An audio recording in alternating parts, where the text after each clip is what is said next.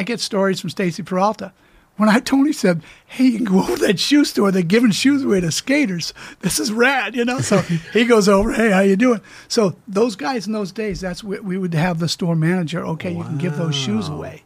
All right, we are back, huh? We're back at the Nine Club, everybody. Today we have a very special, special,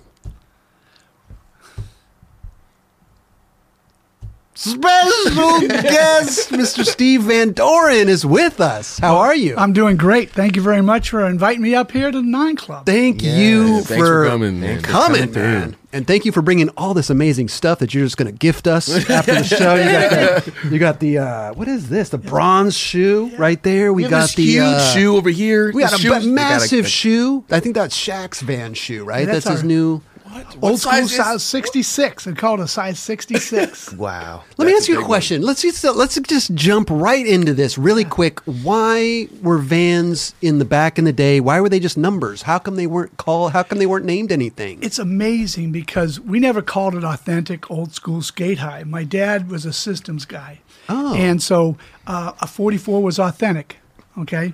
A 45 was a boat shoe. A 46 was a leather boat shoe. Now this was just in his system. That's the number that he assigned on, that. on the box. If you had a striped blue box, Okay. Again, men's shoes were in blue boxes. Boys and youth were in orange boxes, striped. Mm-hmm. Women and misses were in green boxes, and childs were in red boxes. So if you walked into the warehouse or any store, you're looking for a men's shoe, go to the blue area. So this was his Ah. own way of organization in the Vans And- ecosystem. Yes, and, and we had our own factory. Again, 1966 when we started, we my dad built a factory for a year and a half ahead of time. And when he opened up, This was in Orange, right? Actually, Anaheim. Anaheim, excuse me. So 66 to about 79, 80, it was uh, like 13 buildings in Anaheim. Wow. And then we found a piece of property in Orange on Batavia. Okay. And moved all those buildings onto one piece of property where it was a 70,000 square foot manufacturing and then about 30,000 foot stitch and room, about a 40,000 foot um, um, warehouse, and then offices about, you know, maybe 50,000 square feet of offices. okay. And um, I had up to 1,800 people working there, making shoes in America from 66 to about uh, 94. 94. Wow. That's, that's when, incredible. it, that's when it changed in Yeah. '94. That's when it Yeah. stopped. That's when you moved Yeah. the operation to uh, China, right? yep. Overseas. Yep. Now, when you guys were, uh, ha- I don't want to show your age or anything, but how old were you when the Vans started? 1966. Yes. Okay. And I I don't know why they don't give me that one year, but I, they got me starting in 67 because I was 10 years old. And you started working there at 10? I, I wasn't in the factory till I was like 12 or 13 in the summertime. And my brother was really, he's two years older than me, uh-huh. and he was a mechanic and took things apart. And, you know, he was that kind of thing. And they wouldn't let me near no saws or anything. So I was more of the talker. But 12, 13, 14 years old, I would be at the end line. Um, when they make the shoe, there's about 14 people on that line, and I was the last person, and that, all I had was a roller.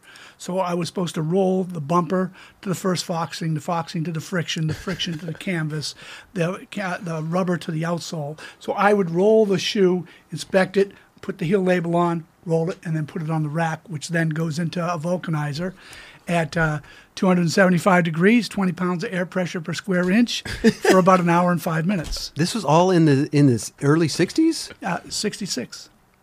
So this was probably 69, 70. Okay. Is when I was in the factory because when I was 10 and we uh, got the building in 1965, my job with my brother and my two sisters, Janie uh, and Taffy, Cheryl was maybe a little bit. She was four years old, so she she wasn't painting. But we painted the the four of us painted the whole inside of that. 15,000 square foot building before the machinery came. Wow. Took us about a week. My grandfather from Boston moved, came out and built scaffolding so me and Paul could get up higher because the ceilings were maybe 30, 40 feet high. So scaffolding. So we're painting and painting and painting. So when we finished the inside, my dad all of a sudden found out about a spray gun. And so in one day, after that, so now it's the outside's going to be painted, right?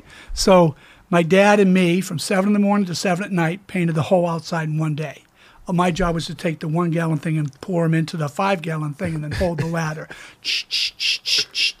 you know, and then if I got in the way, or you know, Yeah, yeah, so you painted the whole thing on the outside. So at that point, when the factory was being built, we were just handy. but, You know, you did real good. You got to go down the street and pick out the bologna, the bread, the chips to bring back. So I worked that whole first summer, And I remember we were from Boston, so I was born in Boston, grew up there, and came out in '64 to California to Costa Mesa. And um, that first summer when we were finished, we are gonna. My mother was gonna drive us back to Boston to see my grandparents and all of our relatives. My dad gave me fifty-one dollar bills. Oh, back then. Oh. Come on, man. He knew I didn't want. I didn't want two twenties and a ten. I wanted ones because I could go to Stuckey's, you know, and buy six things and have twenty cents left over, and I got forty-nine more stops. So having a big, having a big old wad of money, like oh my. So we always knew you worked and you got some money. Okay. Didn't matter how much, mm. you got some money, some green.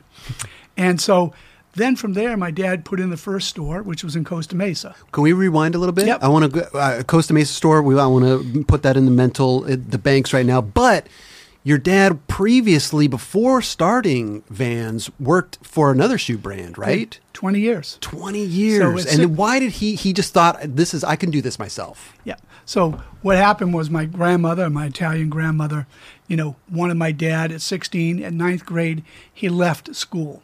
He didn't think he was learning anymore, and he left school. So Okay. my grandmother's all upset, and she wanted him to get a job.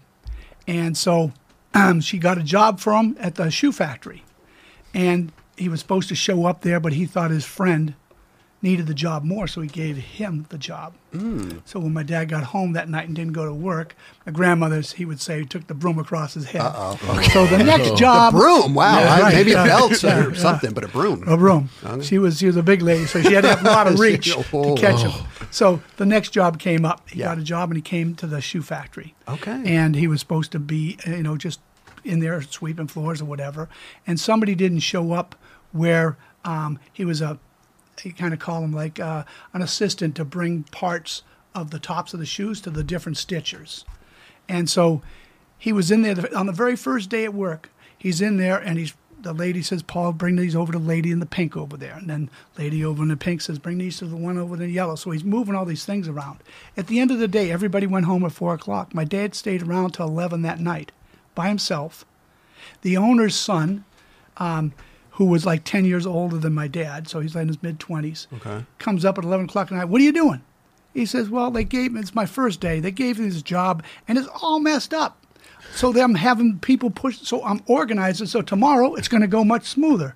Oh, So the guy kind of looked at my dad and helped him finish there. They left like eleven thirty. The next day, everything ran smooth. Your dad was how old? He was sixteen years old. Wow. What shoe brand was it? It was called Randy's. Randy's. Yes. Okay. So um, again, they made shoes back in the day for like Bob Cousy. again, you know, okay. uh, Yeah. you Yeah, know, yeah, yeah. They, they- you know, it was, a, it was a company. It was the third largest shoe company in the United States. Wow. At that time, so you might have had Keds, PF Flyers, Converse. So he was on the assembly line. He saw how all this was being manufactured. So for 20 years, he always solved problems and worked his way up to be like an executive vice president. So in 1963, they bought a f- plant in um, Garden Grove, losing $6 million a year. Every other month, they were losing a million dollars. So my dad, my Uncle Jim, Gordon Lee, and two other gentlemen, they took five people from the East Coast and sent them to the West Coast.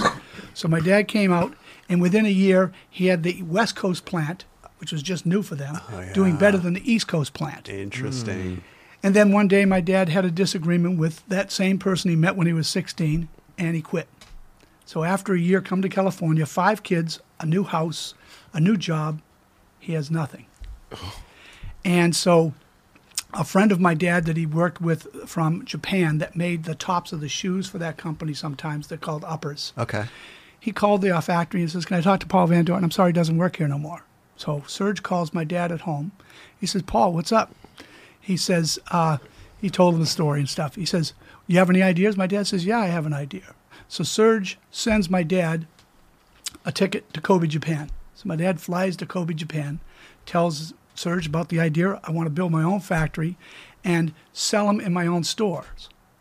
And Serge says, okay. So Serge flung the, mo- the money into the company. Who was this guy, by the way? he He's- just. it- he's a, a friend that my dad had met. Okay. His father was a, an entrepreneur in Japan. They were they were actually Belgium, but he lived in Japan, and he died. So Serge had to go from Belgium out there and take over his dad's trading company. okay, so Serge is trying to figure this all out, and he calls your. Okay. So okay. Serge. Serge calls, and so all of a sudden Serge says, "Okay, you know, I'm going to put so much money in," and so my dad for the next year found a building, bought machinery, put it all together. My uncle Jim was a real great machinist, mechanic, knew everything about building, that kind of thing. So he was kind of taking over the building the factory things. Gordy was a manufacturer, knew all the different positions and stuff to build shoes. My dad knew how to build shoes and stuff, but his job was going to be more of get a store, open it up. Right. So that's where the first store comes in. In Costa- and that's okay. where my job comes in because me and my brother would go and paint every store, put in the racks, put the shoes in, and then open up. And then open up. I never was shy of talking, so I was a salesperson. This was after you guys got the the, the factory going. Yes. Okay. So we're, now we're catching up to where we were talking about opening the first store. Yep. Where did the And you name said Vans? Costa Mesa? sorry. Costa Mesa. Yeah, On ahead. Newport Boulevard. It's not the same location, but we've always been on Newport Boulevard for 68 years. Where did Is this it right here? Uh, no, that's the LA County Fair.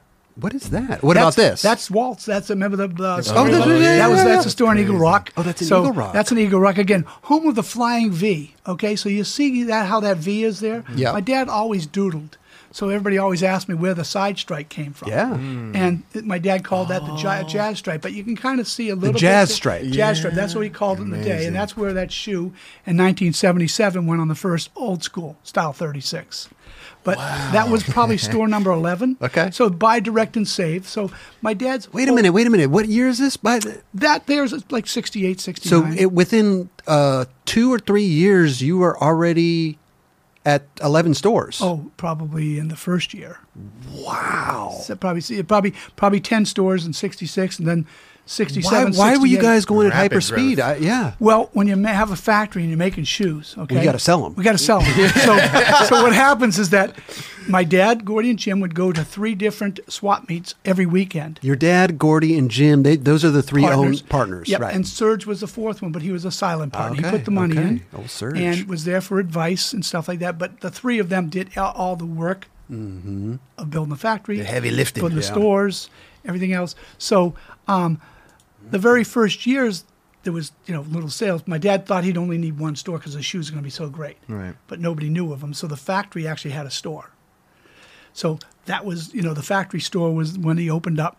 The first store was Costa Mesa. Okay. So they put in the store, okay, we still need to get product uh, going, sales, so Yeah. we can manufacture more. How are you going to get people to buy them? Right. So my dad quickly put 10 stores in. Okay. On the weekends, go to the swap meet. My job was to take flyers and go pass them around the neighborhood. La Mirada swap meet, Santa Fe Springs swap meet, Orange swap meet. Wherever there was swap meets, that's where we went. So my dad would have a truck, open it up, and have the shoes inside, and then I'd pass flyers up, stop by booth 22, whatever it was, and stuff. And that's how we got going at the very beginning.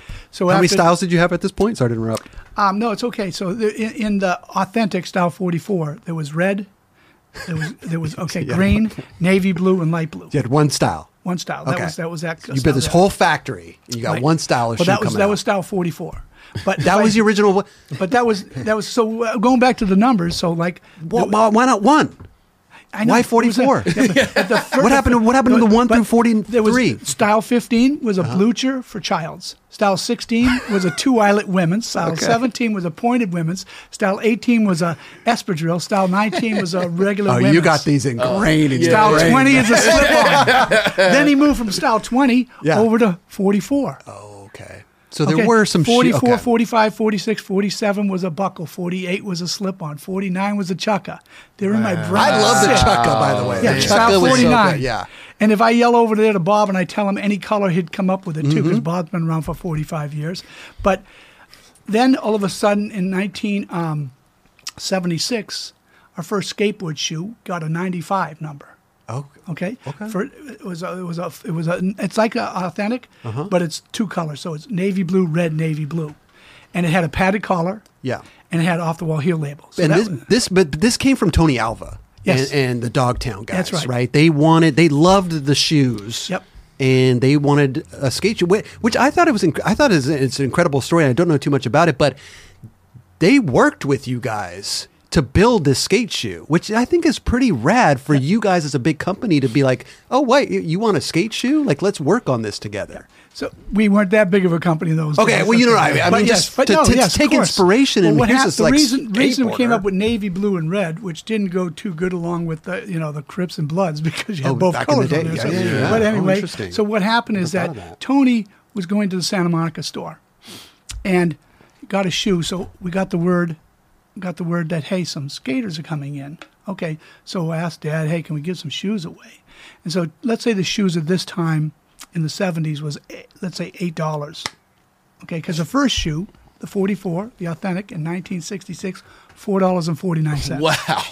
The women's style 19 was two dollars and 29 cents. Yeah, but if you got to think about the, the, the, the price to buy a four dollar shoe in the '60s was Yep. pretty. It's a it's a Yep. decent price. Yep. Yeah. So in, in the 70s, when Tony's 74, 75 is coming in, um, he found out that he could just buy one shoe. So if he was using his left foot and that's what was wearing out, and he had a pair of blue authentic style 44s, he could come in and get the left foot for $4, half price. But who came up with this? Who came up with you could buy one shoe? My dad, because you could buy a size nine and a size eight, and he'd, he'd sell you the ni- eight nine because you had split feet. We'd send the oh. shoes back to the factory, make the other one, and make two pair back. we I guess it's, so again, ac- it's accessible there. for you guys. we're, so. we're, we're a company that the very first day, some ladies came in on the first day and said, "Well, I like this pink, but I, I like a lighter color." And the lady says, "Well, I like that yellow, but I want you know a deeper." But my dad says, "Ladies, I can't carry all these fabrics. Go down to the local fabric store, buy a third of a yard, anything you want, bring it back, and I'll make a pair of shoes." They go, "How much will that be?" He says, 50 cents." So for instead of two twenty nine. they went It and bought would their own materials. They go bought their own material, bring it back, and 50 cents more, we make a pair of custom shoes. I love the fact that, that that from day one that you- I, your dad he's listening to the customers. oh, you had to. That's so incredible. I love open-minded from the I love Yeah. that. Yeah. So when Tony and them, Tony went into the store, Lois, that was the manager at the time, said that, you know, he could get one shoe. And we finally said, you can give him a pair of shoes. Okay. So then sta- I get stories from Stacy Peralta. When I Tony said, "Hey, you can go over to that shoe store. They're giving shoes away to skaters. This is rad, you know." So he goes over. Hey, how you doing? So those guys in those days, that's what we would have the store manager. Okay, you can give those shoes away, and we guaranteed all of our shoes. So if something came apart on the shoe, uh-huh. because I remember a story about because again, you know, if, if something's wrong with the left foot and this came apart, the right foot's fine, it's only a week old, mm-hmm. you know, store manager might just sit there and say, you know, okay, I'll just give you this shoe here. Mm. So I got a call up. I was in charge of half of the stores. And so the guy's telling me the story about how his daughter left there and she had a brand new shoe on the right foot and a shoe that's a week old on the left foot. Okay, Okay. okay. And everything seemed fine at the time and stuff, but he didn't like that. So he called up. He says, and he understood after I talked to him and says, we would have replaced it, both of them, if, if she, she wanted to, but it seemed like that was all that was wrong with it because we could take the other foot back Okay. and make another one. Right. You know, so it was only like half the loss. He says, I'm glad you're not in the pant business, you know. you know, so he made his point to me and stuff Sure, like that. But- sure. But, that's how it started off. And then um, 1977, I hired our first team manager Hmm. because I was working in the stores. I had just gotten married Okay. and I was in charge of half the stores, and I couldn't spend all the time going out looking for talent for skaters and stuff. So Everett Rosecrans was hired, um, and we got him a van and painted up. It was a van's skate, you know, skate team van, and he had two boys, Beetle and Kelly, that were probably 11 and 13. And so. In those days, you'd have a lot of demos. We had plexiglass ramps. Oh, yeah. And you know, Everett was out there picking his team. You know, who's going to be on the team, and, and, and it just evolved from there. This was after you guys had made the first skate shoe. Yes. Right. In 1976 was the first skate shoe. Right. March 18th. I know that because I got married on March 6th. I went to Hawaii on my honeymoon had to be back to launch the first skate shoe off the wall heel label, which the story behind that, you know, where did that kind of, what we call it We talk about the red tur- label on the right. back. Off the wall, Yep. yeah. Right. Yep. So, and you know, I learned things later on. Um, I had a cousin, Mm-hmm. Mark Van Doren, who was a um, artist at the time. He was probably 13 years old, and he had drawn the turtle that design and s- spray paint on the bottom of his skateboard. He stencil cut. Mm, mm-hmm. And so my uncle Jim says, "What's that?" And he says, "Well, it's a skate thing." So we had just found out the word off the wall for Tony coming off the wall on the pool. In the yeah. So we put off the wall in there, and that's how the off the wall came. Because back in the 80s, oh, sorry about that, um, back in the 70s, Yeah. late 70s, a lot of punk rock were doing all kinds of stenciling and stuff. So Mm. Mark was into that. He stenciled that, off the wall went inside of it, and that's where the first off the wall came from. That's incredible. This episode is brought to us by AG1. It is very important to me that the supplements I take are of the highest quality, and that's why for years I have been drinking AG1. Unlike many supplement brands out there, AG1 conducts relentless testing to set the standard for purity and potency. It's also researched and developed by an in house team of scientists, doctors, and nutritionists with decades of experience in their respective fields. I know that I can trust what's in every scoop of AG1 because it's tested for 950 contaminants and banned substances, while the industry standard, guess what, typically only tested for 10. That's why the Nine Club has partnered with AG1 for so long because they make such a high quality product that I genuinely look forward to drinking every day. So if you want to replace your multivitamin and more, start with AG1. Try AG1 and get your free one year supply of vitamin D3 plus K2 and five free AG1 travel packs with your first subscription at drinkag1.com slash 9club. All you got to do in your URL, type drinkag1.com slash 9club at checkout. Go give it a try. This episode is supported by Element, a tasty electrolyte drink mix with everything you need and nothing you don't. That means lots of salt, no sugar. It contains a science backed electrolyte ratio 1,000 milligrams of sodium, 200 milligrams of potassium, 60 milligrams of magnesium, no junk. No sugar, no coloring, no artificial ingredients, no gluten, no fillers, no BS. Element is formulated to help anyone with their electrolyte needs and is perfectly suited to folks with the keto, low carb, or paleo diet. Listen, electrolytes facilitate hundreds of functions in the body, including the condition of nerve impulses, hormonal regulation, nutrient absorption, and fluid balance. Element can help prevent and eliminate headaches, muscle cramps, fatigue, sleeplessness, and other common symptoms of electrolyte deficiency. As you may or may not know, when you sweat, the primary electrolyte lost is sodium. Athletes can lose up to 7 grams per day. When sodium is not replaced, it's common to experience muscle cramps and fatigue. So, guess what? Right now, Element is offering our listeners, that's you, a free sample pack with any order. That's eight single serving packets free with any Element order. This is a great way to try all eight flavors or share Element with a salty friend. Get yours at drinkelement.com slash 9 club. The deal is only available through our link. That's right. You must go to drinkelement, D-R-I-N-K-L-M-N-T dot com slash 9 club, N-I-N-E-C-L-U-B.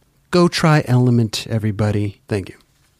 77 old school came out because again listening they were saying hey you know you're wearing the shoes out because of grip tape and it's ripping the sh- canvas. So the old school style 36 came out and that's where the jazz stripe came. Oh, Se- oh, wow. later 77 a mid top came out style 37 again 36 was the old school. 37 was a mid and 38 in 1978 the skate high came because they wanted it higher and more padding mm. Were you uh, guys putting the red? The, did you guys want to differentiate the two types of shoes, like the skate shoes? Okay, we're going to put a Yep. red label on this one, and this is going to be our skate division. And So what it was is that skate shoe got that, and then from there morphed custom made because a lot of people wanted to go make custom made shoes with instead of a blue, navy mm. blue, red, navy blue, they mm. could have black, silver, black, they, anything they wanted.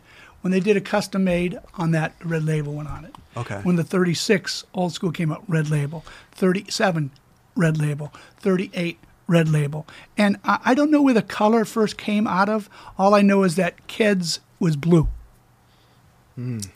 And first Van shoes in 66 was white and it said House of Vans. okay, Then about a year later, it changed it just for a little while, went mm-hmm. Van. Just Van. Van. Okay. And even a little bit later went Vans. Uh-huh. And then it went to Van Doren. So Van Doren were on all kind of the basic shoes. Off the wall were skate shoes, custom. When did you? When did you change? When did it just just just change the Vans? You mean like back then? Like the low? Yeah, yeah, yeah. Like, did you guys like? There was always the square root of ANS, so to speak. You know that that there's That was you know, the- the little My, thing, my last right? name's Van Doren, and Yeah, it was yeah. the V went across. My dad's signature always had some wild, crazy thing, so the the V always came out that way. There. Ah. Okay, Yeah, okay. So that's kind of some early day history and stuff there. That's incredible. Definitely. Did you guys only have your own retail? Like you didn't sell to any other stores? No, uh, exactly. Um, a lot of stories behind that was where my dad worked for 20 years. I don't know if you want to hear the pigeon story or not, but my dad, remember I told the story about him starting at 16 years old. Uh, when he was 18, the big boss, Bob, at the time, asked my dad to go to Boston and help him with a shoe show. So my dad's in a factory going, oh man, I get to go here. So he goes in, he found out the reason why is because they wanted him to set up like, you know, a trade show. Okay. But in those days, it's in hotel rooms. Mm. So my dad did all the work and set all the displays up, and then all the customers would come to the, the hotel, mm-hmm. go up to the rooms, and they would show them what they had to sell. Sure. Take the orders from there. So my dad was glad to be part of that. He went down later on, and he sees um, his hero, the boss, going out to dinner with a bunch of people, and this one person named Harry. Harry goes to Bob, "Hey, hey, hey, Bob, go out and catch me a pigeon out. This is in the Boston Commons." Oh no, no, Harry, we're going to go, you know, get some drinks. We're going to get some steaks. We're going to have a great time. No, no, catch me a pigeon. And my dad's looking over like, what, what the heck's the guy talking about? Catch me a pigeon. And so he says, no, no, no. He, and so the guy insisted, Bob, catch me a pigeon. So my dad, in the early days at 18 years old, sees his hero running around trying to catch a pigeon in Boston Commons. My dad found out later that gentleman was the biggest buyer for a company that they needed those orders, so he would have done anything. Oh. So Was this guy just like mo- almost mocking him? Like, go go catch me a pigeon. right? And he was straight chasing it down in his suit and stuff because he really wanted him to catch it. You know, and so you needed the orders so bad he had to go do that. Oh, my god! So my dad. At his life at Randy's for 20 years, always said, "I'll never catch pigeons." So when he started Vans, Oh. when he started Vans, he says, uh, and my dad always tried to talk Bob into putting some stores in, but they just made shoes and sold them to other people. Hmm. So my dad said, when I start Vans, I'm going to make my own shoes. I'm going to have my own stores, so I never have to catch pigeons. and so it's a whole story. You know, when they had the first cake opened up the first day, they had a pigeon on there. That the pigeon. Yeah. And so again, when the bank, do you want something on your checks, you know, and stuff like this here? Yeah, put never catch pigeons. So their motto at the very beginning, and today, 50, coming up on 58 years, um, we have more than half of our business around the world is still sold through a van store. Yeah. We like wholesale. Mm-hmm. Okay. We appreciate everything that they do to try to get the brands where people we don't have our own stores, but it's still 58 years later. Still, my dad's dream is still there, at least 50 percent, Nice. so that nobody kind of dictates what you have to do. Well, uh, there are so many van stores around. I mean, I remember when I was a kid going to the van store. What's you know, name? uh, Santa Monica. Oh, great. Yeah, hundred Mine, percent. mine was in, uh, gosh, I like to say Cano- Canoga Park, Yeah, Chatsworth sure. area. Yeah, no, Topanga Canyon Yes, Boulevard and yes. uh, Oh, and, Nor- and Nordhoff. Yes, and Nordhoff. that's it, that's yeah. it. So that was a store. We we had five of them. Okay. M- Where eventually, you know, you hear the stories of McDonald's. They always had their own real estate. Well, Sure, we, sure, We put in five stores that we owned, and that was one of them. Wow. And so it was a cer- original days that went in probably 1969, 70, Okay. Yeah. um, where it was actually striped. My dad striped it like the out in Vegas of the Circus Circus. It really stood out. I It stood out, yeah. That was the whole idea of it, is that trying to get attention Yeah. as mom drove by. What's that, you know? Yeah. Because my dad thought, you know, hey, circuses are kind of fun things. Maybe she'll come in here and stuff. And it said House of Vans. And so that store there um, was different. And that's how we had one in Corona. We had one in uh, Woodland Hills. how are you guys managing all these stores? Like you said, by by, by it, within a year, you had over eleven stores. You had so many. How, how are you managing all this stuff? Oh, We Like- had, you know, they had district managers. Yeah. You know, that was, and eventually, because pretty quick, by the time the end of the 60s, getting into the 70s, Sure. we had 50 stores. And then all around Southern California. all in Southern California. And then in the um, early 70s, because I remember I was like gradu- Starbucks back. So we opened up. fast. We opened up like 12 stores in the Bay Area in like 71, 2, 3 okay. and it was a grind because nobody knew who Vans was up there, and it was actually draining the business so much that they recalled them. Oh wow. My uncle, my, my uncle on my mother's side, Dan, went up there and opened all those stores up, and so we brought him back down. He stayed up there, and that's how wholesale started.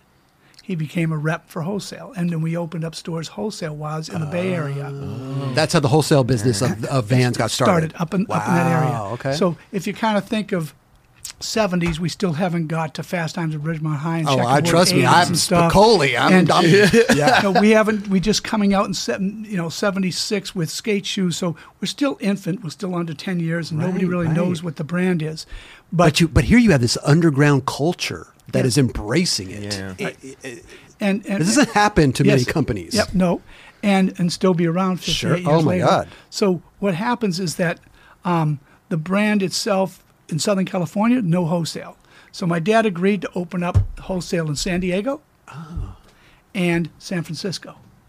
And that's where it was first starting. Then, when 76, 77, 78, the skate shoe came out, skate magazines, you advertise, you know, and you hear people, you know, in the Midwest go into their skate magazines and then they'd read about all of the things that they love some, and then they saw the shoes. Ooh, I got to have a mm-hmm. pair of those. Oh, yeah. And, and, and then they would mail order. Mm. They would be okay. Mail order. Yeah, yeah, it was yeah. mail order, you know, the shoes and stuff. Were you, was your dad itching to get more stores across the United States by this time, or was no, it? He was he was satisfied. He had his fifty or sixty stores here. Okay. Wholesale after the like eighty two area. Sure. When Fast Times came out, that's where it Mm-hmm. started morphing around there, and that was wholesale, not retail. not only did you have the underground skateboarding culture, like embracing the the vans in Southern California for that matter, but I mean, when Fast Times at Ridgemont High came out, Spicoli, Yeah. like that threw vans into a whole new category and a whole new. I mean, you guys must have been selling shoes. You couldn't make them fast enough. Yeah.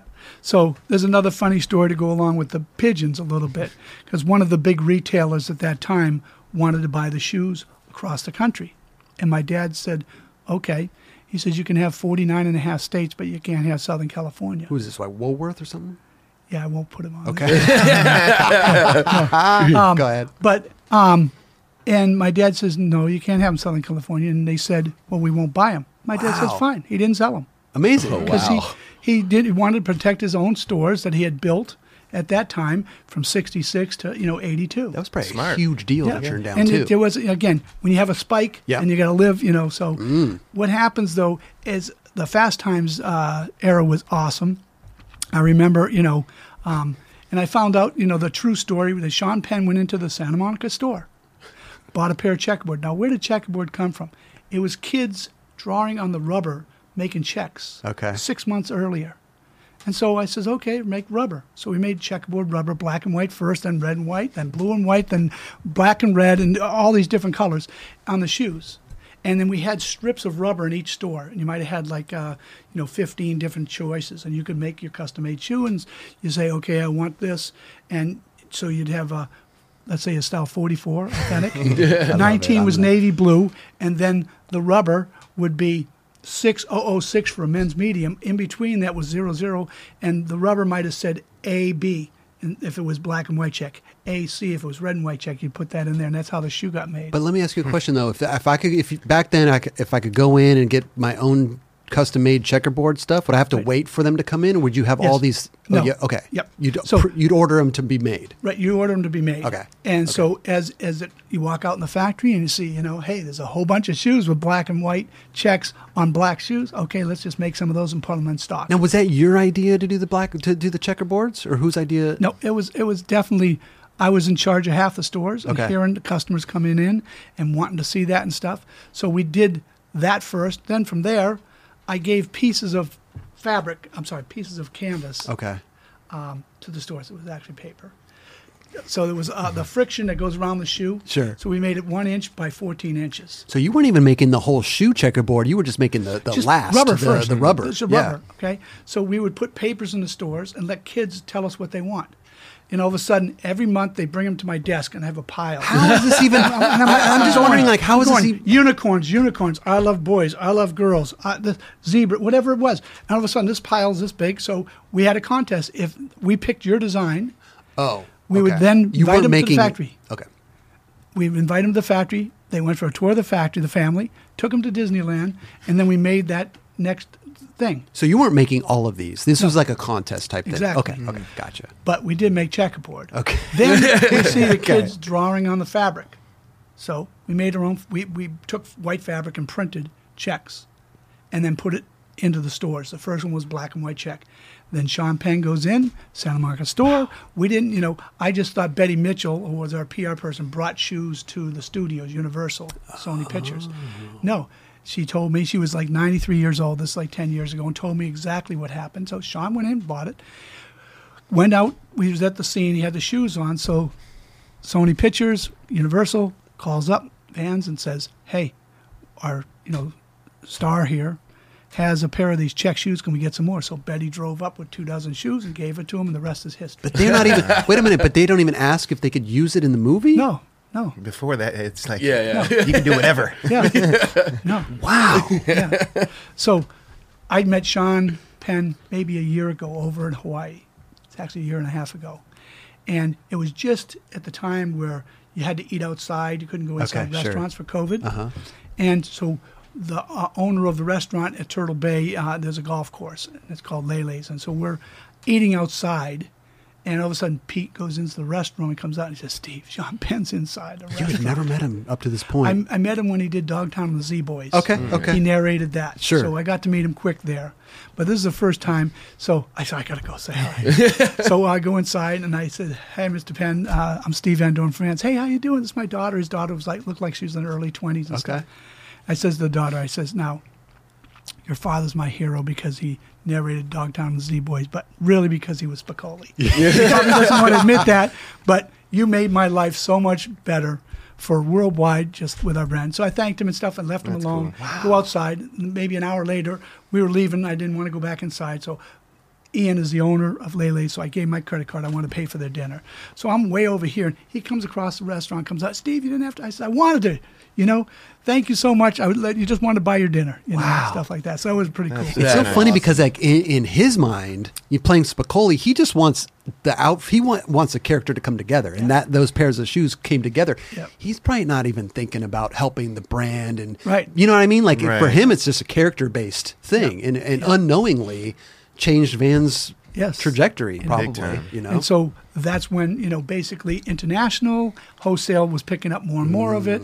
Our Southern California stores were still, you know, and we were pumping at 82. Okay.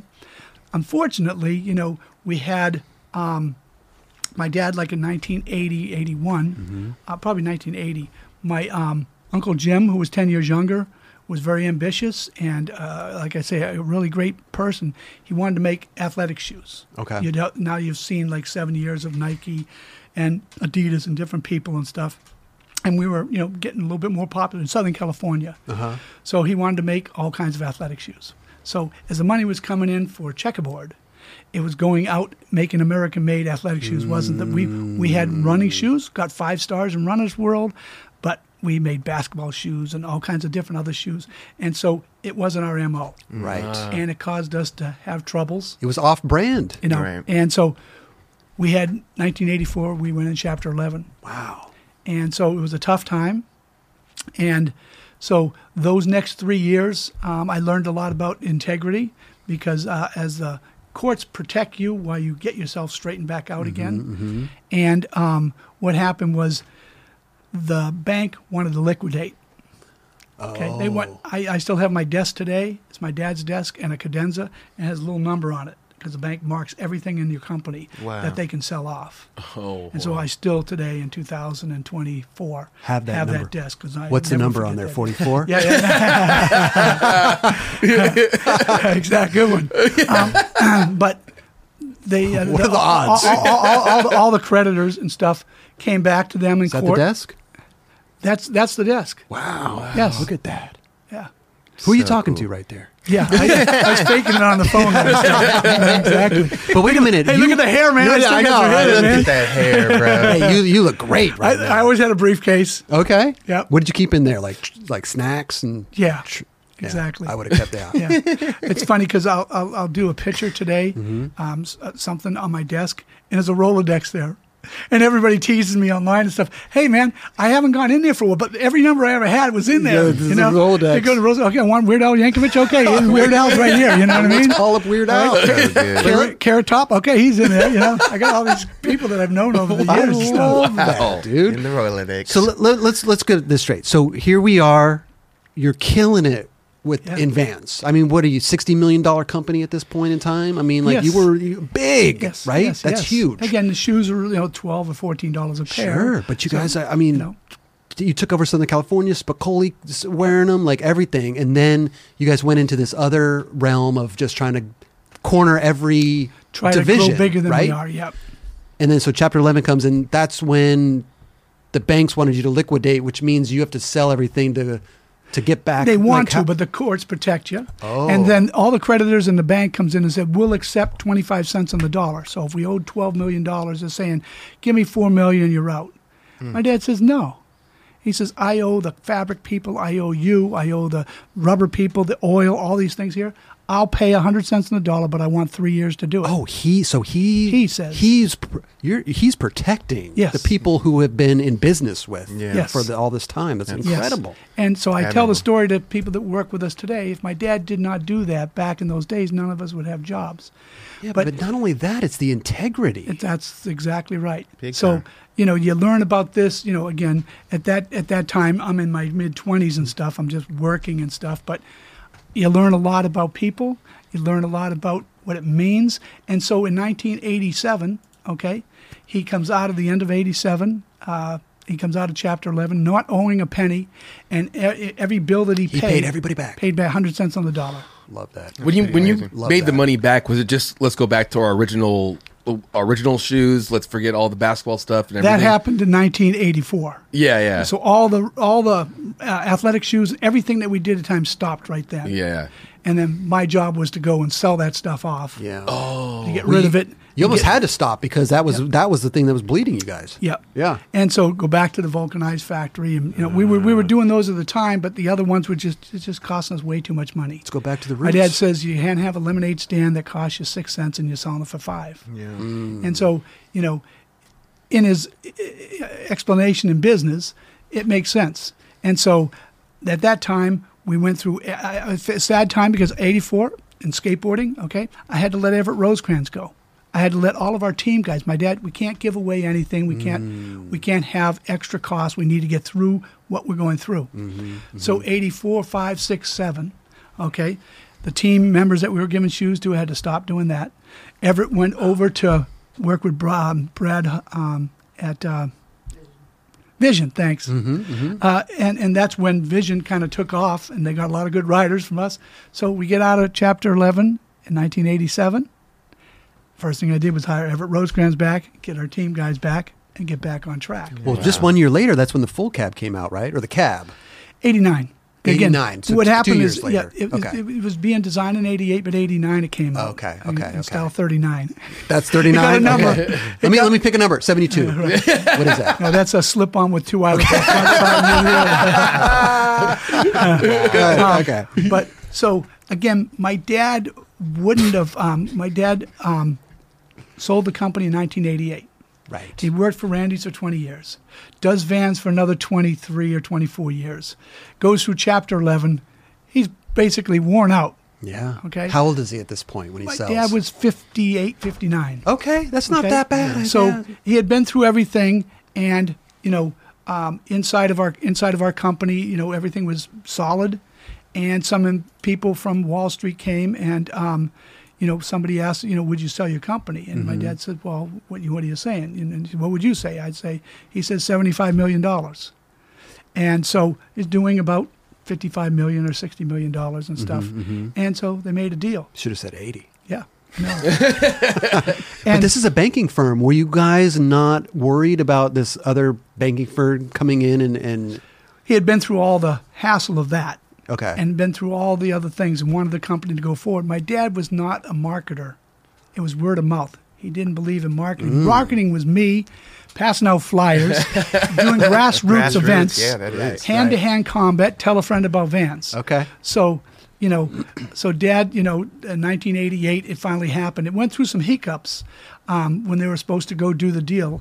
Uh, if you remember Michael Milken, the junk bond days and stuff. So this is in 1987 in like September.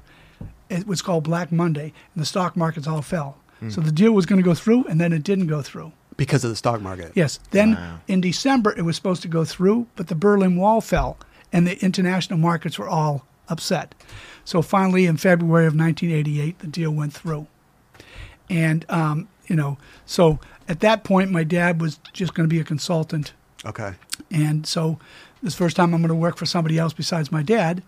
And so away we go. And, you know, things just happened to work out there for the next 12 or 13 years. Right. And then uh, VF, our parent company today in 2004, coming up on 20 years, they bought us. Yeah, yeah, of course. But so usually, so when somebody, when another company buys a company, they usually keep the CEO, they keep like the higher ups for a certain amount of time. Was Right. that was that part of the deal, or because you've still They- been with them to this just- day? Yeah. So what happens? My dad was just a consultant, the first president that came in. After He my wanted to retire. He Let me did. get that. He did. Okay. He okay. did. He did. And they said they'd be go. They would go public within two years. So he was on the board of directors. So Hmm. funny story. Just know my my dad, when they're ready to go public two years later, he says, you know, I'm going to go and buy. I want a new pickup truck for his farm. I said, okay. He says, oh, I'm going to buy, you know, like 20,000 shares. It was going to come out at $14. Goes up a couple dollars. I got a free pickup truck. I said, okay. Wait, how many shares did he have? Yeah. He, no, he, he, he, he bought 20,000 shares. oh, he bought. At $14. At 14 bucks. Yeah. Oh, wow. And so I come home that night and I called my dad and I said, Dad, you're on the board of directors. We just got told you can't sell anything for six months. What? You know, he just got, you know, tons of money, but he's worried about his, his $280,000 investment. So exactly six months later, before anybody could get to it, the stock was at its highest at $26. My dad sold his 20,000 shares. So he made a lot of money on, On, that. top on of, top of on top of this. uh, Yeah.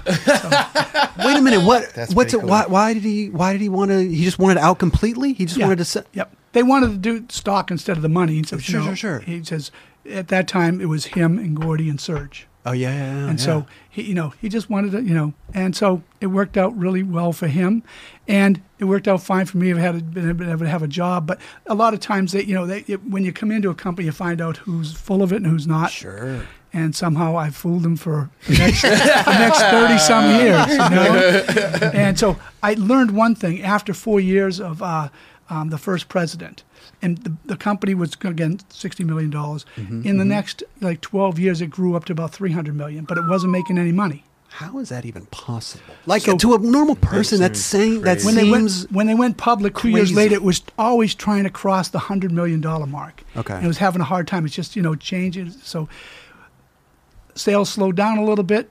They fired the president. The Okay. one thing you don't want to be is head. Yeah, okay? and falls on just, you. know, and so I never said, "Hey, I want to be the head head person." I wanted to just be who I was, and support what skateboarders did for us back in the '70s. Is give us a purpose. Would you talk with the CEO or the Oh, head person? Would you? Oh, were you? I you were- always, I always answered to the press. did they? Did they listen to you? Sometimes. Okay. Yep. Okay. And I'd- I'd be because I feel like I feel like brutally honest. anybody there at the company, you were Yeah. the guy that's Yeah, been there no. since day one that they should You know, listen to. they, they, the executives don't go out and work 24 years in the summer on the Warped Tour. They don't go out to skate events. They don't barbecue. Again, they don't barbecue. No. No. And you know the whole, you know, the whole thing about that was just being with the people and listening to them. I mean, I, I learned that 29 years ago in snowboarding. First, again, being in Southern California, I've got thin blood. I'm in the mountains. It's freezing. I can have a grill, make some quesadillas. The reason is, is that I can't see. Yeah. Okay. On the grill? Oh yeah, flat grill. Oh, okay. Oh, Okay, okay, It's like a okay. Benihana grill. Okay. always. Oh. I can do hot dogs and talking. hamburgers. Now we're talking. I can do you know breakfast burritos. We can do quesadillas. So in the snow, we set up our our, our things because we had boots that we were demoing out and stuff, and then started to keep warm and have a grill there. The reason was is that this time we didn't have a snowboard uh, manager. We had skateboard, and you can see who that is. Snowboard, they got goggles, headgear, things from head to toe. Who is that? Sure. So if I'm cooking, hey, come over for, for some free food. Oh, you're Shaun White. Or Oh, you're, yeah, you know, you know, yeah. you're Danny Castle. You're, you know, you can meet people too. Exactly. Yeah, yeah, yeah. And then it just morphed from there to every time Mm. my wife yelling at me about always coming home and being dirty and gross. You know, You smell US like Yeah, hamburgers. you know, is that you get to talk to everybody versus sitting in the stand. So it No, that's me beautiful. I mean, you. I mean, just by you've always been kind of the the, the face in, Yeah. in the skateboard industry event, but just doing that made you. Even more the face because here's Steve Van Doren's out there barbecuing. He's with the pe- you know, I- it's I- amazing. You would Totally. always hear, I did- "Oh, he was I've out there seen quite a- barbecuing seen again." Quite a bit. Yeah. Yeah. I, I didn't I want to be it. the normal executive. I don't think myself today of being the normal executive and stuff. I don't even like the word executive. You know, they're not. We're, we're not on a high perch and stuff, but Mm. we want to be down at the same level as you know the great skaters or surfers or snowboarders, BMXers and stuff. Well, it seems like you that, had sure. a great man as your dad to like Yep. teach you all this stuff and just watch what he did and like hands on. Jimmy, Gordy, Serge, my Yeah. dad. Jimmy Gordy, Serge, myself, always were hands on. Yeah. They built that whole factory themselves. They made the shoes, okay, and you know, being able to go to something like this is over at the Vans U.S. Open we did for about nine years, and just you know, be able to barbecue and talk to people, and the city when uh, Christie was first. Um, getting the agreement with the city and they says well your father can't barbecue then he's not going to sign up to sponsor the event and they said, okay, we'll let him do it for two hours. So I borrowed, you had, they had rules where you had to have cook and hand it through a window. So I went out to Wing from Wahoo's. He had a truck. Yeah. So we always pulled up the truck, had it there for two weeks. And so I'd cook the hot dogs, put them in a pan right inside, and have four people inside, put them in buns, and then hand them through the window. There was red tape you had to go around Yes. and try to get that. Okay. Yeah. So what happens is that in two hours, I could cook 1,400 hot dogs and 600 sliders because there was a lot of people in line, and we got them through. Steve. Yeah. That's a lot. Of That's a food. lot Yeah. of. The way I look at when you go to an event, let's say you go to the X Games or something, you see all the white tents and people of VIP areas. So we had that area, but we wanted everybody that came to our events, it was free, and you get stuff too. Listen, you could have charged feed you, like two too. bucks. We, we were Yeah. talking about some major cash there. Hey, f- uh, Smart and Final loved us.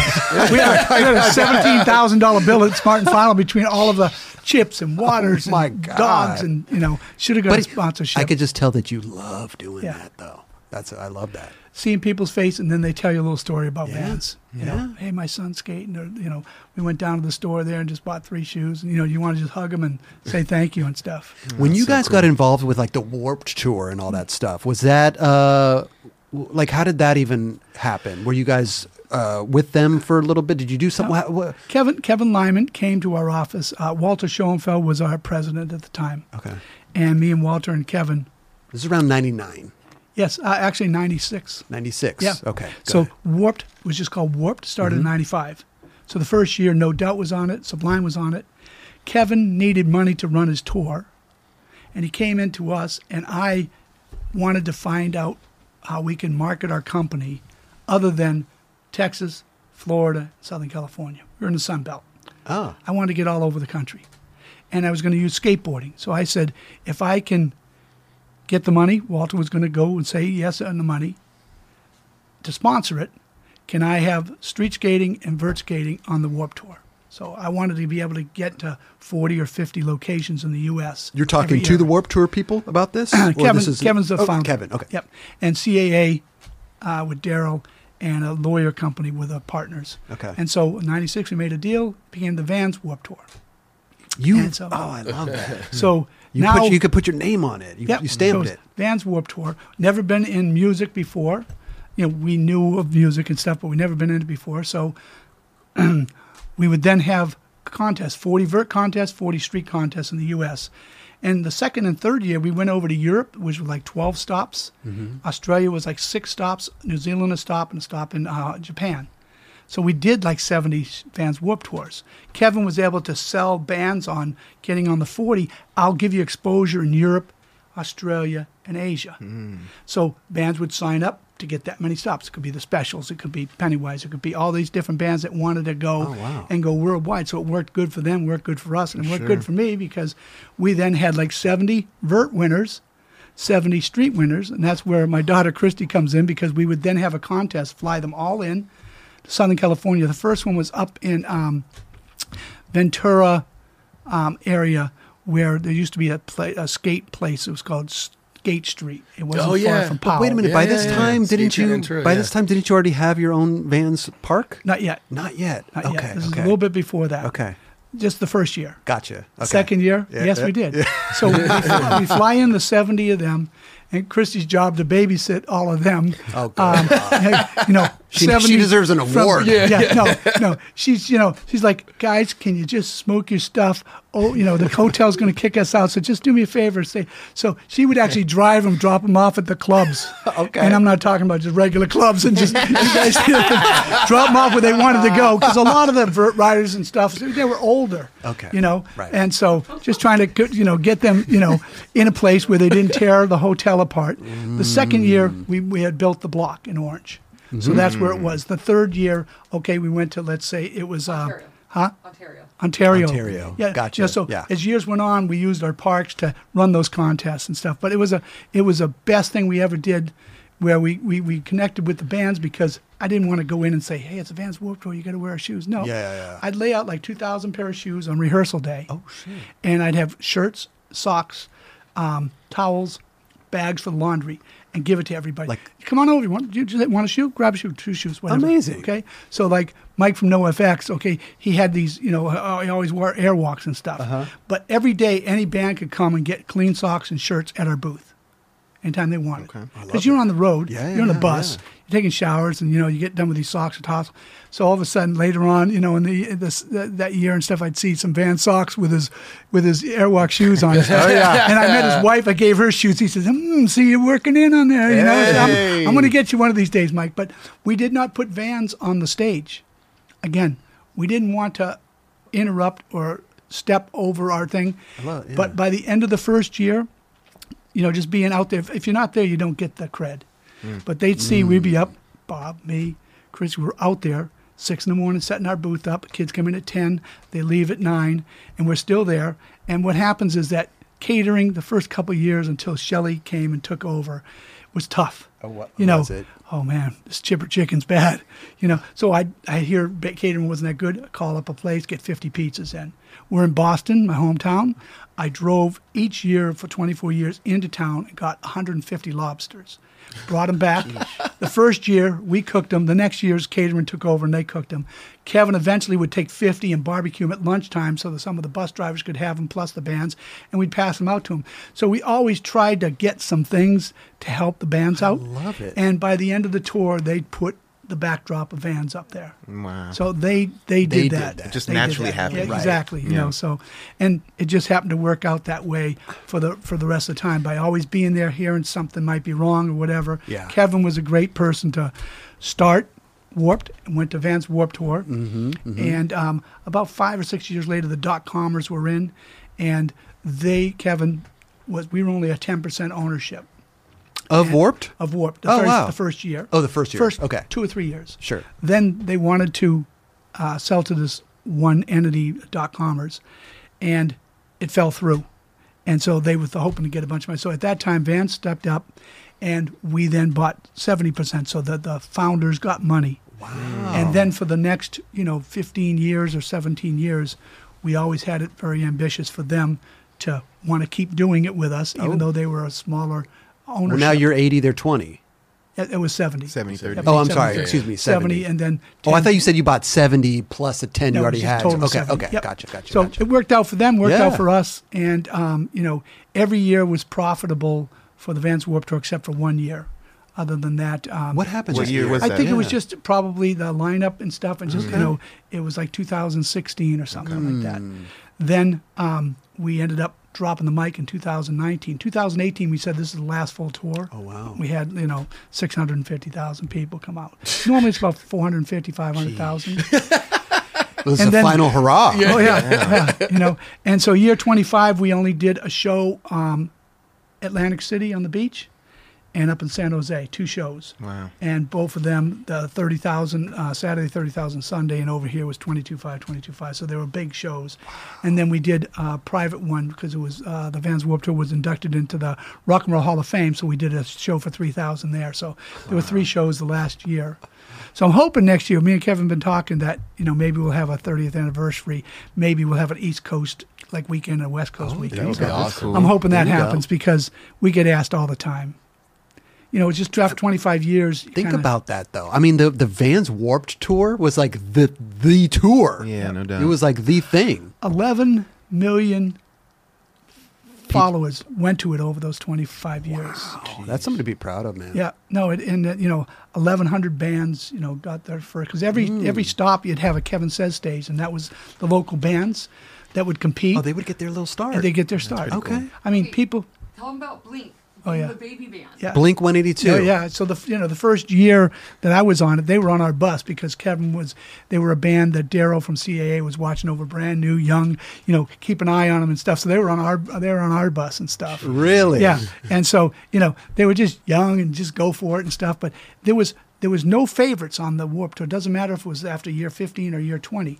You're on the tour. You're the same as everybody else.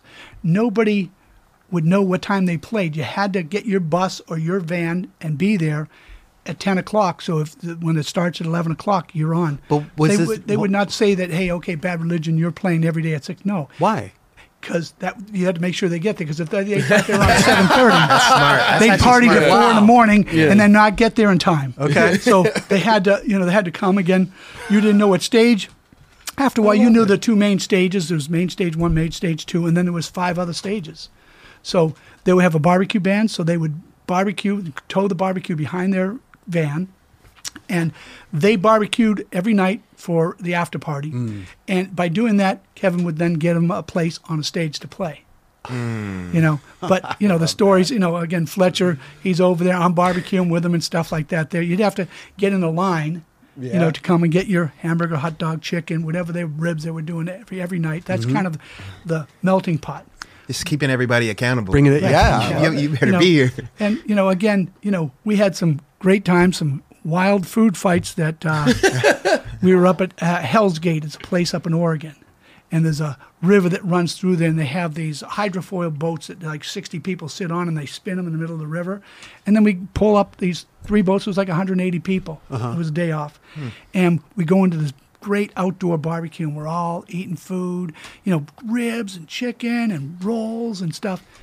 Pennywise and the freestyle motocross guys, Carey Hart, and those guys start a gnarly food fight. Ice T was there. Oh. Yeah. Iced tea. Ice tea. Oh yeah, There yeah. So I mean, stuff's shit's flying. Okay. I mean, I mean, I you know, I know you and Becky jumped onto the table and just stuff flying, mashed potatoes. I mean, oh, 180 people. Then Kevin comes running up. Stop it! All right, and then he made everybody clean everything up. Yeah, right. And then the um, freestyle motocross guys, he was going to send off tour. Pennywise said, "You have to do it to us too because we started it." And so, you know, they had Oh, to they make some fessed up. amends. They fessed yeah, up. they fessed up. and so it all got cleaned up. There was another place up above where like 200 people eat every day, and they just watched that going on. It was the wildest two minutes you ever seen in your life. Was Pennywise Pennywise back then? Where they they were they were the shit. They Oh, were yeah. Pennywise Yeah. already. Okay, that- at okay. that Just making sure. Yeah, Yeah. just making sure. Yeah, like when Eminem was there. Yeah. Yeah. So um, he would have to like hide with bodyguards because Fletcher would take a BB gun and shoot at him Why? because he was a punk. Oh my god. Wow. But I mean, people like Katy Perry. Katy Perry. Yeah. She was on the baby stage. She wasn't cool. Like She- she wasn't on the main people came stages. up You had on Well, that's why I was asking where was Pennywise at this Yeah. time? Oh, they, And they, were on they the were main they were stage. big. Yeah, they, were big. Yep, they were okay. big. You know, yeah, yeah, yeah. early days, it's you know, Bad Religion, no, uh, um, uh, Rancid, and you know, a million different things. Were The- you the- on? Oh, sorry. Go ahead. The My Chemical Romances and stuff all came like 15 yeah. years later and stuff like Okay. that. But it was all it was all you know punk in, in the first Yeah. 10, 10 years. And Did stuff. you go on the majority of them? Did you? Yeah. up to maybe the last five years? I might have went down to 50 percent, Okay. 40 percent, 30 percent. Mm-hmm. I'd always fly out for the weekends and stuff. But my buddy Bob there, the last 10 years, he was on every stop. Wow. But you what, know, an, what an adventure! you've been on. You've been on a wild ride. you know, it was it was at least you know, I was out every week, you know, on the tour. It's just that you know if they had forty stops and stuff, so That's maybe lot, it's yeah. thirteen stops and stuff. Let's say the last year I would get and stuff. So would you say, like, just re tying this back to the Vans uh, block in Orange, the Van skate park? Yep, That was sounds to me was kind of built out of necessity it because was. you kind of you were- you had this idea of bringing everybody that the winners to this one place. So why not let's build our own place that we could bring people to? you know, um, they started passing laws so skate parks could be built again. Yeah. And so the vice president of retail at that time said, okay. He got deals with the malls for like three years. And we put in nine. We had nine Vans parks. Wow. And then all of a sudden. was the one in Orange or the original one? First one. That was the first one. Okay. The last one was the one in, uh, was it Orlando or Ontario? Orlando. Okay. But we had nine that uh, um, we went and built. And it was great until the lease came back up and they wanted to charge us triple the money. so again, we were the babysitters. So like in the block, the parents would come, drop off their kids. They'd go to the movies. They'd go to the theater. They'd go to the bar. They'd That's what happened to me. Kids up. I went Yeah. to the block because my parents worked across the street at the, at the UCF Medical Center. Yes. They dropped me off. I'd skate there, and then they come pick me up. I mean, there was no skate parks in a mall. Like No. that was un- that was No. the, you were the first Yep. of that, so of we, that we kind. went with, I think the first one was there. I know it was first one was there, but Yeah, then yeah. Bakersfield and every one we put different bowls and pools in, Mm. and then up to um, San Jose, and they put the uh, Winchester um, whatever that was called, the wave type of thing like this here. Yeah, but the combi pool, Oh, everybody yeah. loved that. oh, it was, That that, was was, a- the best. yeah. You know, they went went to Phoenix. We went to um, um, Denver. We went out to Mm-hmm. Houston, Texas. And uh, Clyde Drexler had his two boys there because I remember meeting him. basketball player. basketball player. Yeah, Yeah, his two boys were skaters and stuff, and he, was over there every weekend and stuff. Clyde the Glide. and then we went to you know Cherry Hill, which is over by Philadelphia. Okay. You know, so these and then Orlando and again Ontario and stuff. So every one was different. So Rick Carge was the builder in those days, and Rick was an old skater, but he you know did a lot of things with uh, uh, worked with Duncan for all of the wood parts. Again, this Dave is before. Duncan. Yep, this is all before all the cement things came in. Eventually, Oh, Joe yeah. Ciaglia from California Skate Parks. Yes. Joe redid the combi because the original was plaster. So a fun story. I haven't seen the video, but I got to get it from 401 videos. It was like the sixth one. Josh was telling me I got to find it because when you built the original combi, it was plaster like a regular pool, and water had to sit in it for 30 days to cure it. Oh, So when your pool, you know, it has to cure before, and then they empty the water out, and then you can skate it. ah, okay. So almost 30 days, and we had a cherry picker. So Lance Mountain, and probably Omar and stuff, but Lance was there, and the cherry picker diving off into the into the pool and stuff, you know. So But they they redid it uh, concrete. so then it chiseled out like four inches and redid it with the new smoother because the combi always had little. Everybody knew where the little bumps were and stuff, you know. ripples. And we had the first contest. I have no idea why we never did a contest the first year. We had it was like six years before we came up with the first combi pool contest. Really? It was actually after um, got a call from MTV, and they said, "Hey, um, we'd like to do an event with the Red Hot Chili Peppers at your park. We want to co- build a whole stage over the combi, put in a big drape. You can't tell anybody, and then like an hour before in the mall, you can announce, "Hey, free um, concert." This episode is brought to us by Woodward with over 500,000 square feet of skatable terrain across 24 skate parks at Woodward, PA and Woodward West. You will have a blast there this summer. But you won't be alone. Confirmed visiting pros. Ryan Sheckler, Lizzie Armanto, Jamie Foy, David Gravette, just to name a few. All you need to do is go on the website, see which week they're going to be there, and book your trip to skate with them. The Nine Club will also be there August 11th through the 17th. That's week 12. We're going to be there for the SLS Futures Camper Contest. What is that, you ask? Well, every week at Woodward, PA, two winners will win a free week to come back and compete in the SLS Futures Camper Final during SLS week there. Kelly's actually going to be the guest judge, so that'll be fun. Check out summer camp dates and register online, Woodward, PA and Woodward west.com. Save $100 if you enter the code 9club at checkout. N I N E C L U B. 100 bucks. Go check it out. We'll hopefully see y'all there. This episode is supported by Shake Junt. Yep, the company that keeps you going in these streets. Need that perfect grip for your flick? Bearings that just don't stop? Bolts to keep your trucks on tight? Look no further. ShakeJunt.com has what you need. Grip, bearings, bolts, skateboards, rails, riser pads, grip tape cleaner, t-shirts, sweatshirts, hats, and everything else in between. Treat yourself and save a couple bucks by entering 9Club at checkout. Yep, 20% off everything. Just enter 9Club, N-I-N-E-C-L-U-B at ShakeJunt.com. Get there while you can. And so, like a thousand people come in, and it said some Episcopal church choir on this stage. and then it dropped down, and the Red Hot Chili Peppers played for two hours. Wow. It was awesome. Above the combi. on top of a stage. On top of the- oh, okay, giant stage okay. was built. Wow. Yeah. Were people skating the combi at this No, you couldn't. it was, just- underneath. was- yeah. okay. It was just a concert. But they had done the month before. They had done Blink 182 down at their high school in Oceanside. Oh. And so they were doing this, different bands playing in different unique Surprise, places. surprise concerts. It is So- such a shame that they that they these greedy people want to up the rent Oh, on you guys. I know, I know, and we had, we closed them down. But the one, the opening party for the block, Mm-hmm. we had no idea how many people, so there was no restriction. So there was like three thousand people. All I know is that it was like twenty-seven kegs of beer they went through In the all mall, like, you know, yeah. If, I mean, because we bought them from the there was a brewery just down the way, and finally we just said we better shut this baby off, you know. but everybody had a great time. So at that time, everybody came skating, hanging out. It was just a big party. How many parks are operating at the moment?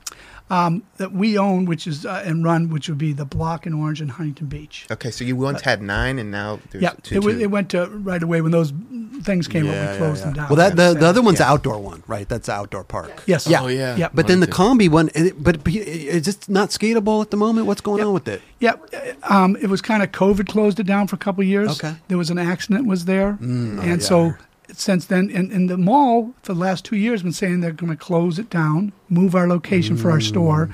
and put because it's forty five thousand square feet. They want to put outlet stuff in there, but it keeps going six months at a time. So we're actually looking into it right now to try to see if we can get Combi back open. Gotcha. That'd be That'd be But great. yeah. we've been able to do some private parties like Cab's 30th anniversary Oh, for the half cab. Yeah. And we've been able to do like Bucky called up, hey, I'm turning 50. Okay.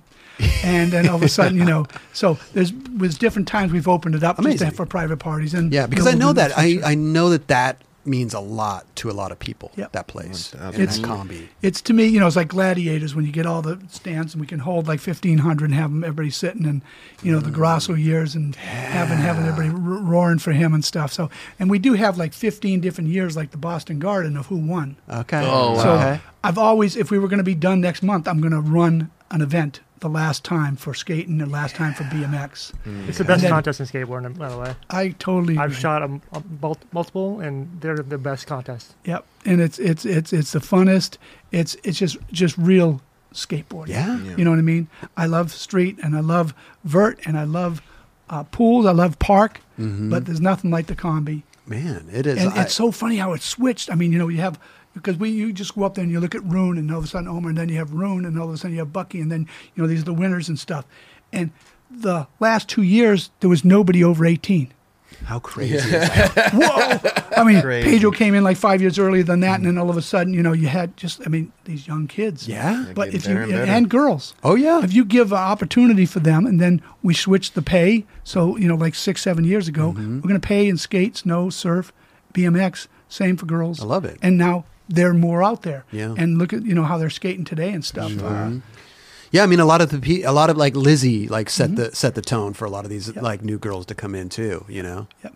And it's cool because somebody like Cara Beth Burnside, Yeah, yeah, she was Beth always Adley, the yeah. only girl, you know, on the on the ramp, forever. you know, with all you know Tony uh, Hawk and everybody else Oh, and yeah. stuff. And and you know, again, nobody realizes that you know she went in the Olympics. She got fourth in the Winter Olympics in snowboarding because she was a real good snowboarder Mm-hmm, too. And but you know, she was the girl and she was the thrasher.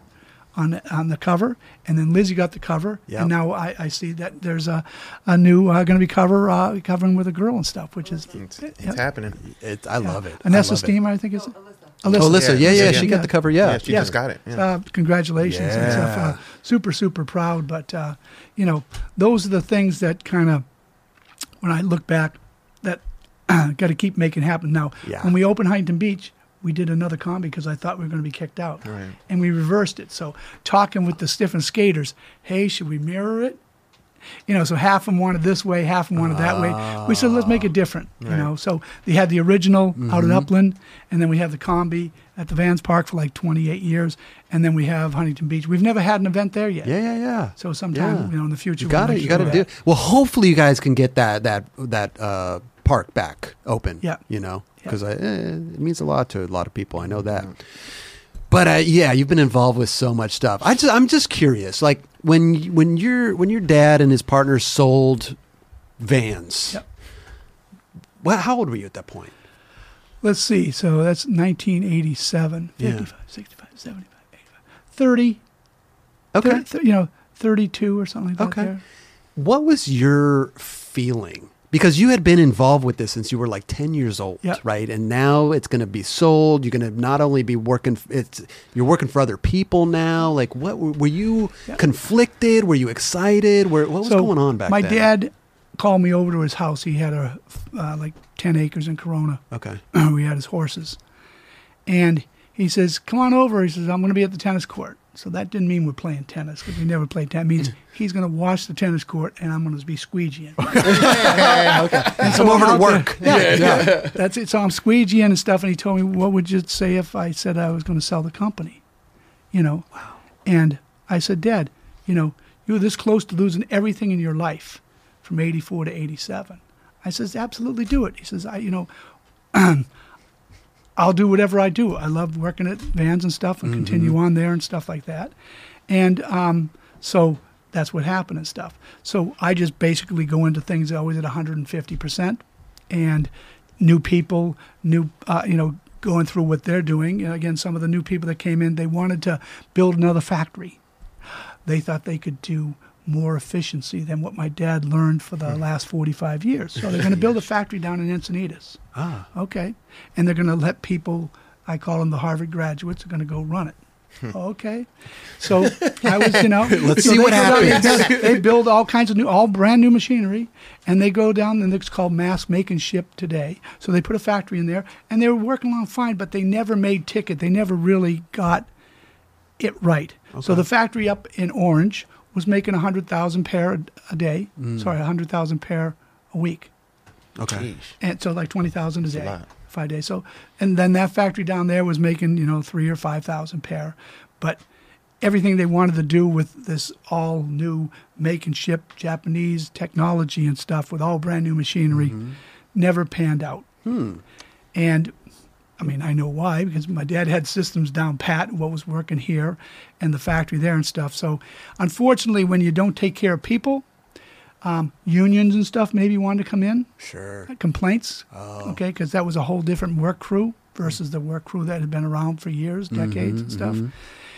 So eventually, that was causing some problems, and the new company wanted to move production overseas. So 1994 closed down the Orange factory. About six months later, closed down the other factory Wow. and um, everything was offshore. So me and my sister take a picture out in front of the building. It's, it was a sad day and stuff. You painted that place. Yeah, well, this is the Batavia one. Oh, okay, different one. Yep. Okay. A different one. More more land, more buildings and stuff. They were all metal buildings and stuff. Okay. Um, but it, it- you know, I, I, again, I was always um, in charge of retail in the 70s and 80s, Uh-huh. and then when the company was sold, I went into doing private label. They wanted more manufacturing.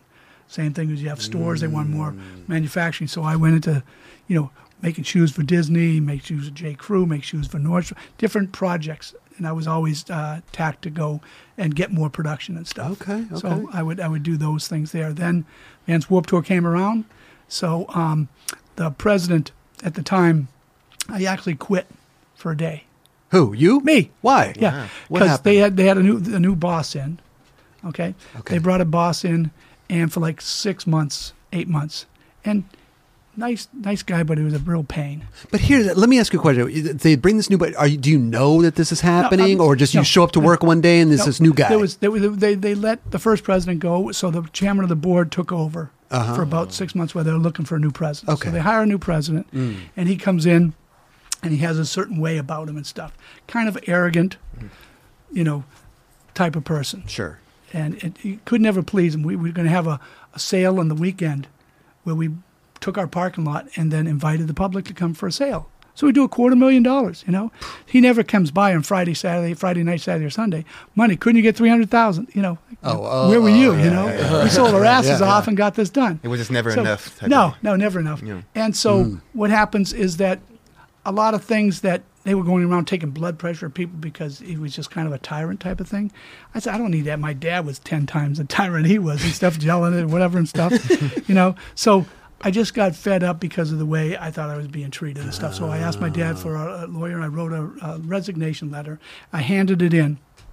And then I went to Los Angeles to see my customer up there to pick up the last checks and stuff to bring down. Oh, you were literally done. I'm oh, was done. I handed in a letter and I left and I went to Los Angeles and I get a call at noontime from representatives from the owners, Jordan McCown, David De Leeuw, New York, and Menlo Park. Said, Steve, could you come back in tomorrow at noontime? I says, okay. So next day I come at noontime. The board of directors is sitting there and they had fired the guy. And they figured if I, whoa, if I was fed up, if I was fed up with this gentleman enough that I was going to leave, then they They got rid of wanted- him. Wow. so, so the person before him, the chairman of the board that got him and stuff, the next morning I come in at six o'clock because I came in early always and stuff. And Walter came in early and he mm. walked in my office and he was an older gentleman, but you know, he hands me this manila envelope. That was the envelope I had my thing. He says, I don't want that. I says, well, let me see what, okay. I said, Walter, I says, because I wasn't seeing eye to eye with him Right. because I just thought he was following wrong advice. And I says, I says, last thing I want to do is leave the company. But if you don't mind, I don't mind taking. Let's take three months. And if you think I'm full of shit, the next three months, or I think that it's still terrible here, then you know I'll stay or I'll go. Okay. He says okay. I never had a problem after that. So the first thing he did was puts an article in one of the action sports, you know, um, ASR or whatever magazines. Steve Van Doren had carte blanche for events. 'Cause that was my new thing, marketing to go and do events. You could do whatever so you want. I was up in Whistler at a snow event, and there was this red helicopter. So I took the magnet off my van and I put it on the helicopter. I took, I took, I took a picture. Now I, we, there's no phones, so I have to wait till I get home. Turn it- bring it into his office and say, "Oh, thanks, Walter. I really appreciate." it." What? What? The, yeah. No, I said just. Oh, you kidding. played a joke on yeah, him. I played Yeah, a joke on him and stuff. But we got along great after that Pretty good. you know, and stuff. And so um, we went into being able to do great events, Vans Triple Crown events. To from there, you know, we did downtown showdowns. We were able to Great- go, great and event. you know, Great we went into uh, Slam City Jams, and we one. did, you know, Park Series eventually. But we do, went through all these years of um, the first events that we did, the Vans Triple Crowns. It was, you know, NBC. And then it was Gillette, it was G Shock, it was Mountain Dew. There was X Games were going on; they had just started, so we got these people together to go and do our series in not just skateboarding, but surfing, snowboarding, BMX, freestyle motocross, mm. wakeboarding. Mm-hmm. Oh, we got wakeboarding in there. Yep. um, so we did like 21 events. And so we had all these sponsors for like five years. And eventually it was the same type of thing where, you know, I, I don't like things that are, uh, everybody else does them. So Okay. I decided Mountain Dew was going to go do a Dew tour. And so we broke apart. And that's where we decided, okay, hey, let's do street.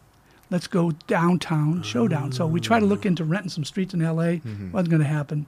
So we went to the studios. First year was Universal. The next four years um, was at Paramount. I The first it. one was cool. Yeah, that one at Universal. I mean, Oh, you here, here you are on the on the back lot where Yeah. they film movies and Yeah. stuff. Here's and New York it's- looking thing. Here's and so what we I wanted to do it. is help cool. help out the skateboard companies. The board company says, okay, Mm-hmm. we're going to put fifty thousand dollars up for the winning team.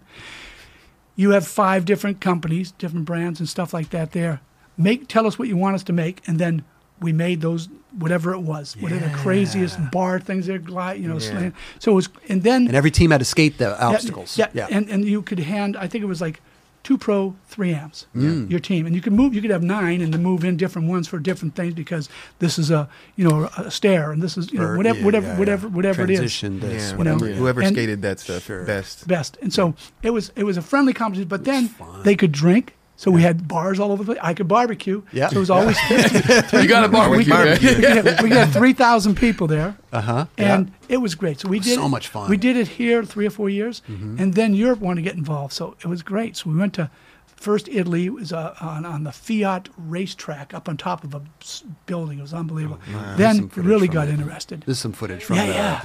But I, I was at the, I was at I went to I most of them. one. They were so much fun. I think it was just really cool for everybody Johnny. to be in this, uh, you know, back lot Yeah. of of you know where they film Not movies bleachers all sitting no, there. No, you Walk felt more around. like you were. It was it was fake city, but you felt more like you were in the streets. Yep. You know, it, it was really rad, man. I enjoyed it. Working with the industry. Yeah, Yeah. And, so- and we I mean- wanted we wanted to help out. So then when they said um, we're going to go to Europe, so we went to Amsterdam. We went to um, Germany. Uh, Was was that Munster, Chrissy? Where was it? Okay. and then France. You know, Paris, and then so there was like four or five stops, uh, London, and so we would then pay some teams to go over, you know, from here to represent. So it'd be like three teams from here and three teams from Europe, and so that was then from there was the combi.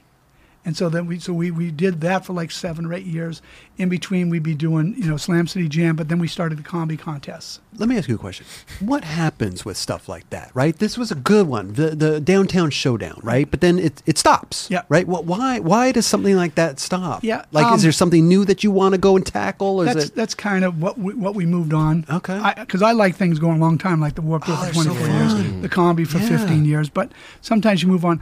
I don't know why the park started. That was just some internal things there because I really wanted to do something with, uh, you know, to go along with street. Mm-hmm. And so, you know, having, you know, some other way. And I always remember Cardiel Omar telling me about um, Marseille, France which was like a park area, all graffitied up. Oh, yeah. So we decided Very decided famous bowl. Yep. So we got the actual plans from there. I had Joe build it on at the Vans U.S. Open the first year on the sand.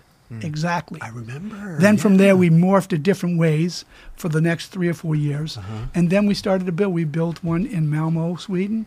We built a park out in Sao Paulo, Brazil. We built one in Paris. We built one in Montreal. Hmm. We built one in Salt Lake City. And so those are all there for those cities to keep that we built. Wow. And it's they're public.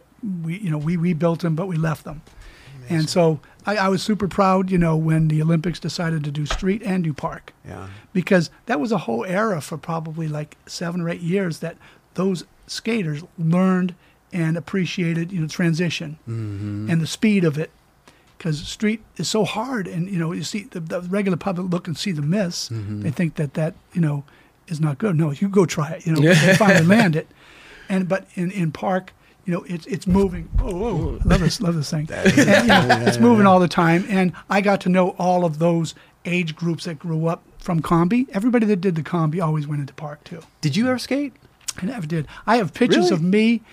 Me and my brother got this, like sweaters on, skating in our house in Costa Mesa down the street. Uh-huh.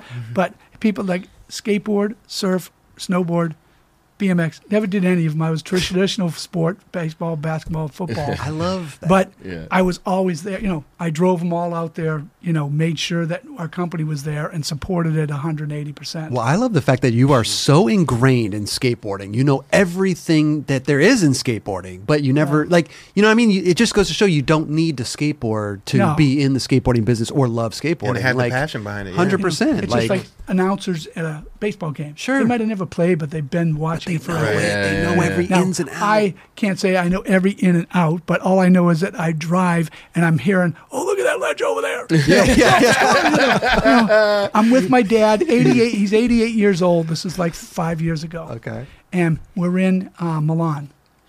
And some of the riders, Jeff and Lizzie and Ray, went out ahead of time to go skate this ledge or whatever. Jeff Grosso, Lizzie Armanto, Uh, Ray Jeff Barbee, Rowley.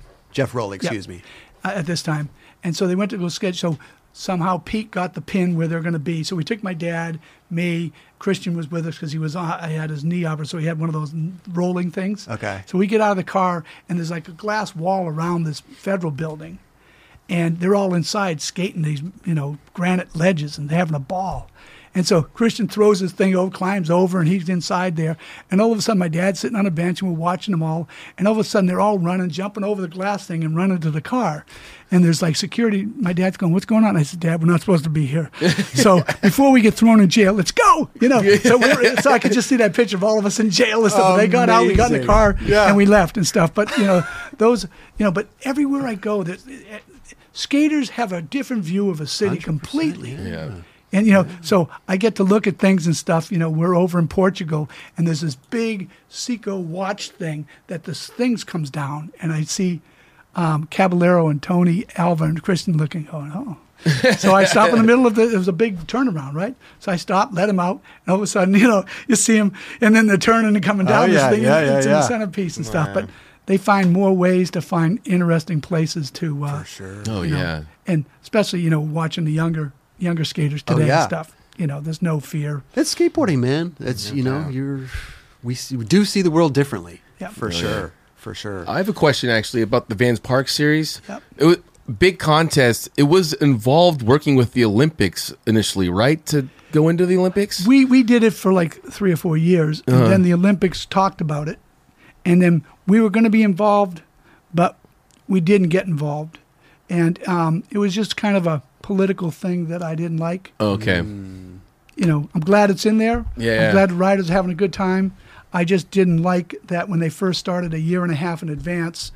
Um, there was a great skater today, Jagger. I was in China, and they had a rule. Again, this is the first thing. A year, Olympics aren't for a year and a half. That rule. You had to be 18. You had to wear a helmet. Mm-hmm. So Jagger's like a month away from being 18, and didn't. He qualified first, and then they were going to disqualify him.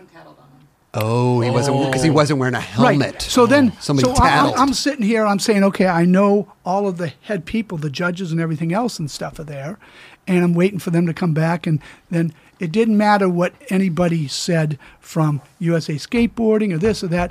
The guy from Italy makes a decision. So they tell him, okay, now you can go and skate again and see if you can qualify, which he would would have anyway. Uh-huh. So before he got, to, he went out and with the helmet and stuff, skated again, and all of a sudden they just said, no, you're disqualified. So him and his dad got up and left. I got up and left, and this last time I talked about it. Wow. I just, it's just, it's just, you know, integrity. Well, there's USA and they gave him an opportunity to do it again. He was going to go back out there and skate again. That's Right. crazy. And then, um, no. yeah. What? yeah, that's lame. Well, there's USA skateboarding, but then what you're talking about the, the Italy is the governing Yeah. body that that governs all The, the wheels head, the head sports, guy for right? Olympics and stuff that was there. And It's stuff. all wheels, like anything, yeah, that, has, it's anything that has a roller in wheel. those in those days, yeah, it would have been roller skating, whatever, and stuff like Yeah, that. yeah, yeah, But it was just going, and the people inside at that time, you know, um, I really wanted to see you know park keep growing and stuff. Sure, but we just decided, okay. And then the next couple times we had the Vans U.S. Open, they built more street things, which is okay. Okay, So we get give them some love on the beach and stuff too for both BMX and skate and stuff. We got to do more Vans downtown showdowns and stuff. Yes. That's where we. I, there, I know. it's so much fun. I know. It's so much fun. Uh, what didn't I hear word that that was coming back? Is that com- See, is there? okay, let's, let's do it. I know, I know. We, but don't worry, I'm the events guy. Let's And, you know, go. again, just new, new, new faces and stuff in the company. Sure, I sure, just have sure. to convince them. But yeah, absolutely, Hell You know, beautiful. I mean, there's there's nothing better. I always wanted to take, get an airplane, Oh. and invite. You know, let's say 20 guy skaters, 20 girl skaters, and you sign up by. You don't know where we're going. It's you know, and you Oh. just fly out to a location and Love then that. do it there. Hmm. You know, because I always heard like. Omar told me about Black Pearl out in the Caribbean and stuff. Great, let's fly there and go. Let's find You it. know, but s- there's Of so course many- Omar wants to go so, there. There's so, many- so many parks that are out there today that it would be great. To, it's an unknown destination. You know, Oh my they have God. Survivor and everything else. Oh, Why yeah, yeah, you yeah. That'd be just amazing. Follow this thing. Fly in, ready to go. Vans Survivor. Yeah. You see, Last last person standing Right. wins. Yep. I just like you know what for me it's it's bringing the skateboarding community together. That's what Yeah. these uh, events and contests are. You know, uh, And we, we've always wanted to be inclusive. Yeah. To me, it's not just about our brand; it's about skateboarding brand. It's everybody. You know, we we've done many contests. Hey, Don, come on over. You know, Mm-hmm. bring bring bring your brand. Hey, come on over your wheels and trucks. And you know, everybody. everybody. Yeah. And that's that's that's the best way. It's it's good for everybody. Right. Sure. Just because, and again, and you get the best talent. You know, they have you know Tampa Am, and then they have Phoenix Am, and the young people get a chance to go out.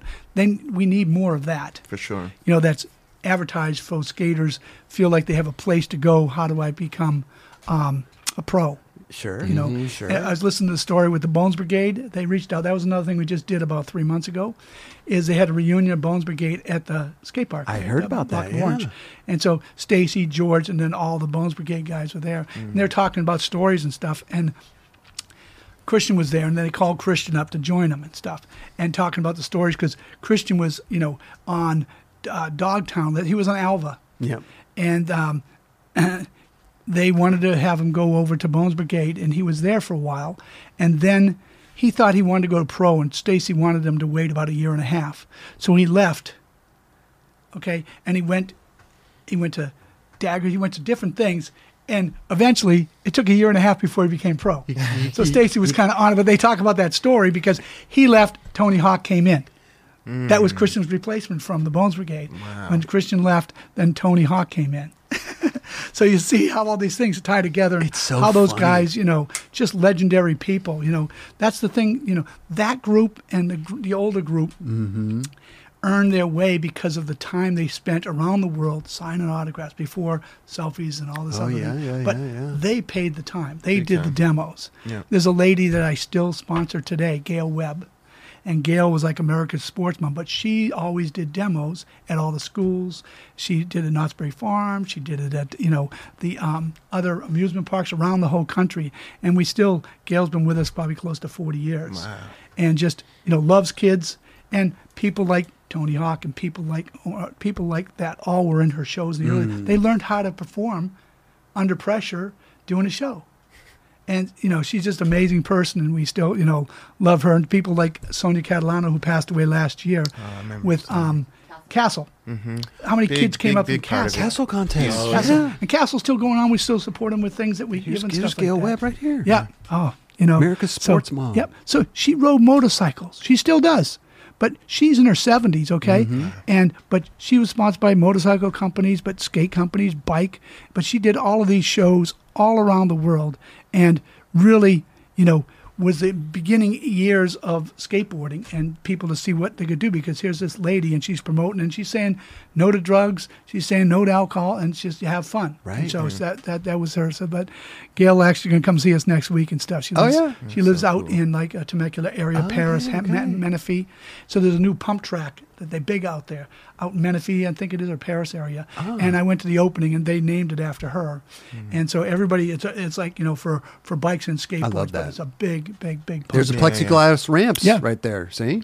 you know yep Wow. so we had we had one you know because the guys in the early days they had you know eight foot 12 foot ramps that's it i mean you know you have a contest can't get 50 feet or less you know you know those guys had to perform and it was there was no flat bottom it was hmm, hmm, hmm. It was quick. Wow. yeah. So we were going to be on the Today Show one time. Ever took our plexiglass fans ramp on a barge over to Catalina for the Today Show to do it, uh-huh. and we almost lost it in the water because it was rough seas going over. Almost went oh, over, but they they got it done.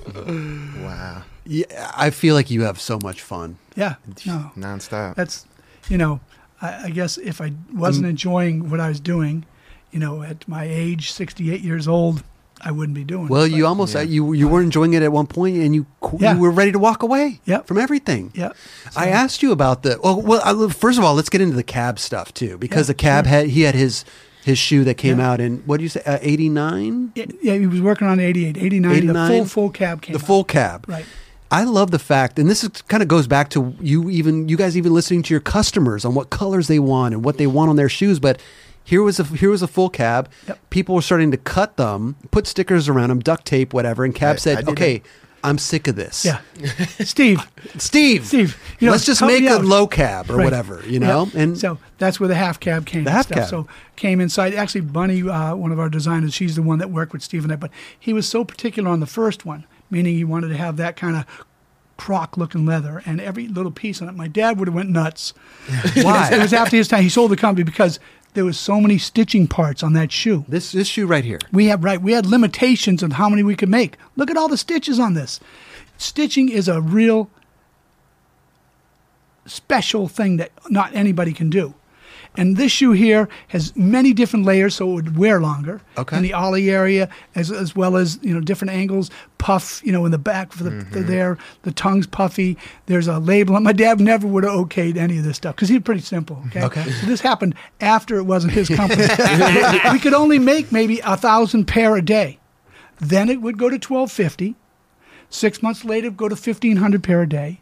Hmm. Eventually, so it was limitations because of the stitching. Got you. And so eventually, with, with it being overseas now and stuff, there's no limitations. But those first five or six years, and when the half cab came out, we couldn't make as many as we could sell. Interesting. Hmm. So it was a specialty thing.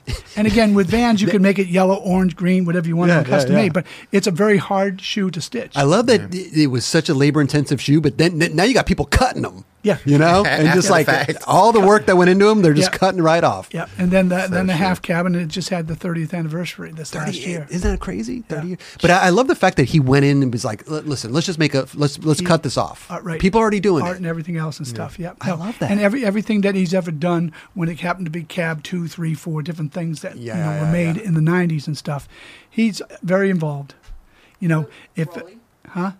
Rowley? Yeah. Oh, even yeah, even more involved. You know what I Oh mean? yeah. Well, his shoe definitely like Yeah. took off. Yes, and you know, there's uh, 25 years coming up on the Rowley original coming up uh, in 2024. I feel like he. there. I feel like Rowley did a great job of bringing the brand back to its roots. Oh, for sure. Yeah. Another one of the save the days. Yeah. no, it was no. 'cause, again, we talked about you know the chapter eleven, right? Then the Yep. new company comes in, Yep. and they grow the company uh, up to a, a certain point.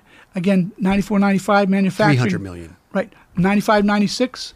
Um, sorry, 94, 95. Manufacturing goes overseas. Mm-hmm. Sure. The reason is all of the other brands, the DCs, and everybody else has puffy shoes. so I had I was in an executive meeting with like 13, you know, uh, uh, vice presidents and stuff, and I put about 100 shoes on the wall. They weren't using our side stripe at all. Everything was puffy. Everything was made overseas. So I put all the other brands and I put ours up there. So you show me which one's a Vans. you know, because I went through this before with athletic shoes. 1984. this is 1998, 99. Okay, and I call them. They're all full of shit. I says because our DNA. We, again, we were making like six million pair of shoes in America. Now in vulcanized, now we were making less than two million, a million and a half. Because everybody was so excited to go over and get Wally's and get this and get that and all these different shoes that were made overseas because it was things we couldn't do before making athletic looking. Ah. Mm. But it wasn't us. Right. So Geoff came in at the same time, designers, Millsy, and other people came in and wanted to get back to who we were. Yes. Because I just told them all, hey, this ain't who Vans is and stuff. So mm. Geoff came in, was working on his vulcanized shoe, as well as they took somebody from doing some kind of like outerwear thing and had him go in and start designing back to the classics. When all the puffy stuff was coming in, though, did you were you just like, okay, well, let's try this? I mean, this is the way that the, the it's uh, it's going. So why not? They Should were- we? Should we? just Should they we? forgot about all the classic stuff. Oh, they that forgot. we- That's you know, why. And you know, we're just involved in wanting to do all these things here. Mm. And so we switched back, went back to vulcanized, and again from there, you know, today we have things like ultra range and MTE, other things that can grow that way. But Sure. still, Rowley in '99, 2000 helped us get back on track. Because he wanted this. Yes. He wanted a, a he wanted the board Vans feel. He wanted to have the back to the original waffle sole board fe- uh, feel vulcanized shoe. Just staying true to who you guys were at Yep. the end of the day. What Yeah. year? What year wa- was this? Uh, 90, I would say that's probably 99, 2000. the 99, first season. 2000. And plus, uh, listen, I mean, he came out with this shoe with the most, with the grinding the that the Yeah. Staples Center hubba. Yep. Like, Yeah. come on. Yeah, That's and some of the things flying over. Um, Oh, and my then, gosh. Uh, you know, flying over on these containers that can. I don't know where they went in Long Beach and. Oh, doing some- yeah. But he, he, you know, he was he was a really good marketer. You know, Look with at his, this. old board company. Come Yep. on, man. Dude, how did you guys get that statue there? The statue of him. Yeah, you know, it's just kind of cool that we can we can talk about a little bit here. So, Sure, please. So up, you know, up at Staples Center there this week, I think they're going to be bringing in Kobe. Kobe, yeah. Right. Oh, so again, they had you know Shaq, they had you know Kareem, Mm-hmm. um, Magic, and so they're they're like eighty five. That was this is like six years ago, eighty five thousand dollars we spent because we wanted to do it, and then the, the the marketing people wanted to do it right there at Staples Center, and um, and do an opening, and Geoff wanted to do it at our office and stuff. So we brought it down and put it there. And so just talking to Geoff, well, how he told me to come on the nightclub, Yeah. he would really like for it to go back to his hometown, Oh, to Liverpool. Liverpool. I thought, you, I thought you were going to say we, we wanted to hear. Yeah. I was going to say we could put it right here. It'd be amazing. So I'm, I'm going to def make that happen. So we're going to try to go out and meet the people in Liverpool because they got the Beatles all out mm-hmm. there. So it doesn't have to be where the Beatles are, but let's get somewhere in the city and so they can talk about this young skater who went to America and made himself a career, and it's Geoff Rowley. And so I want to do that, get that thing in a container and get it shipped over there, and then get it set up and work with the city. So hopefully, you know, in the next year or so, we can do something because I think That'd that's be that's cool. awesome. Oh, my That, you God. know, his, super he, he would be so stoked that his parents could go and see, you know. Where would that be? Or You guys just got to figure that out. Yeah, we got to figure it Okay. somewhere in Liverpool. Where's it now? It's at our office. It's at the office, Yeah, it's at the front as you come in. oh, yeah. It's Here it is right here. Look at Yep. this. Yep. Sick. That's wow. 85,000. Yeah. Yeah. I mean, that thing is solid. That's one. Yeah. Of a, that's I mean, it's one all of a kind bronze, right there. but it's all granite. It's all lead. You know. It's, Oh, it's, my you know, gosh. I was thinking about getting one made of me, but that's a, that's expensive. You know, Was, was it hard to work with them on d- the getting this guy to that happen? the guy that built them, I guess, is from like Minnesota, Michigan area, and so uh, We're gonna do full on CADs of him like actually standing in the position to send it over. To Oh, he had to do CADs and hmm. everything. Okay. Yeah. and so Crazy. 3D scans, probably. But also, Yeah, like, super I mean, if anyone that knows that you go there and skate, you're not allowed to skate there. So, how did the, the Staples Center feel about having a statue of something you're not allowed to do there? it was there quick. Yeah. I mean, you know, it cost money to be able three to set days. it up. Oh, and three stuff. Yeah, days. yeah. Okay. there. Was it Two three days? Three days. It stayed. Three that- days. That that that was at the Staples Center for three days. Okay. Okay. Three days. Yeah. Gotcha. Wow. And then I Very cool. that. That's incredible. Yeah. Yeah. Bring it back to Liverpool, man. I know, so that'd be kind of Yeah. cool. Be, you know, be you know somewhere cool. skaters all over the world go and check it out there and stuff. Because again, they're real big in soccer. Yeah, you know, having yeah.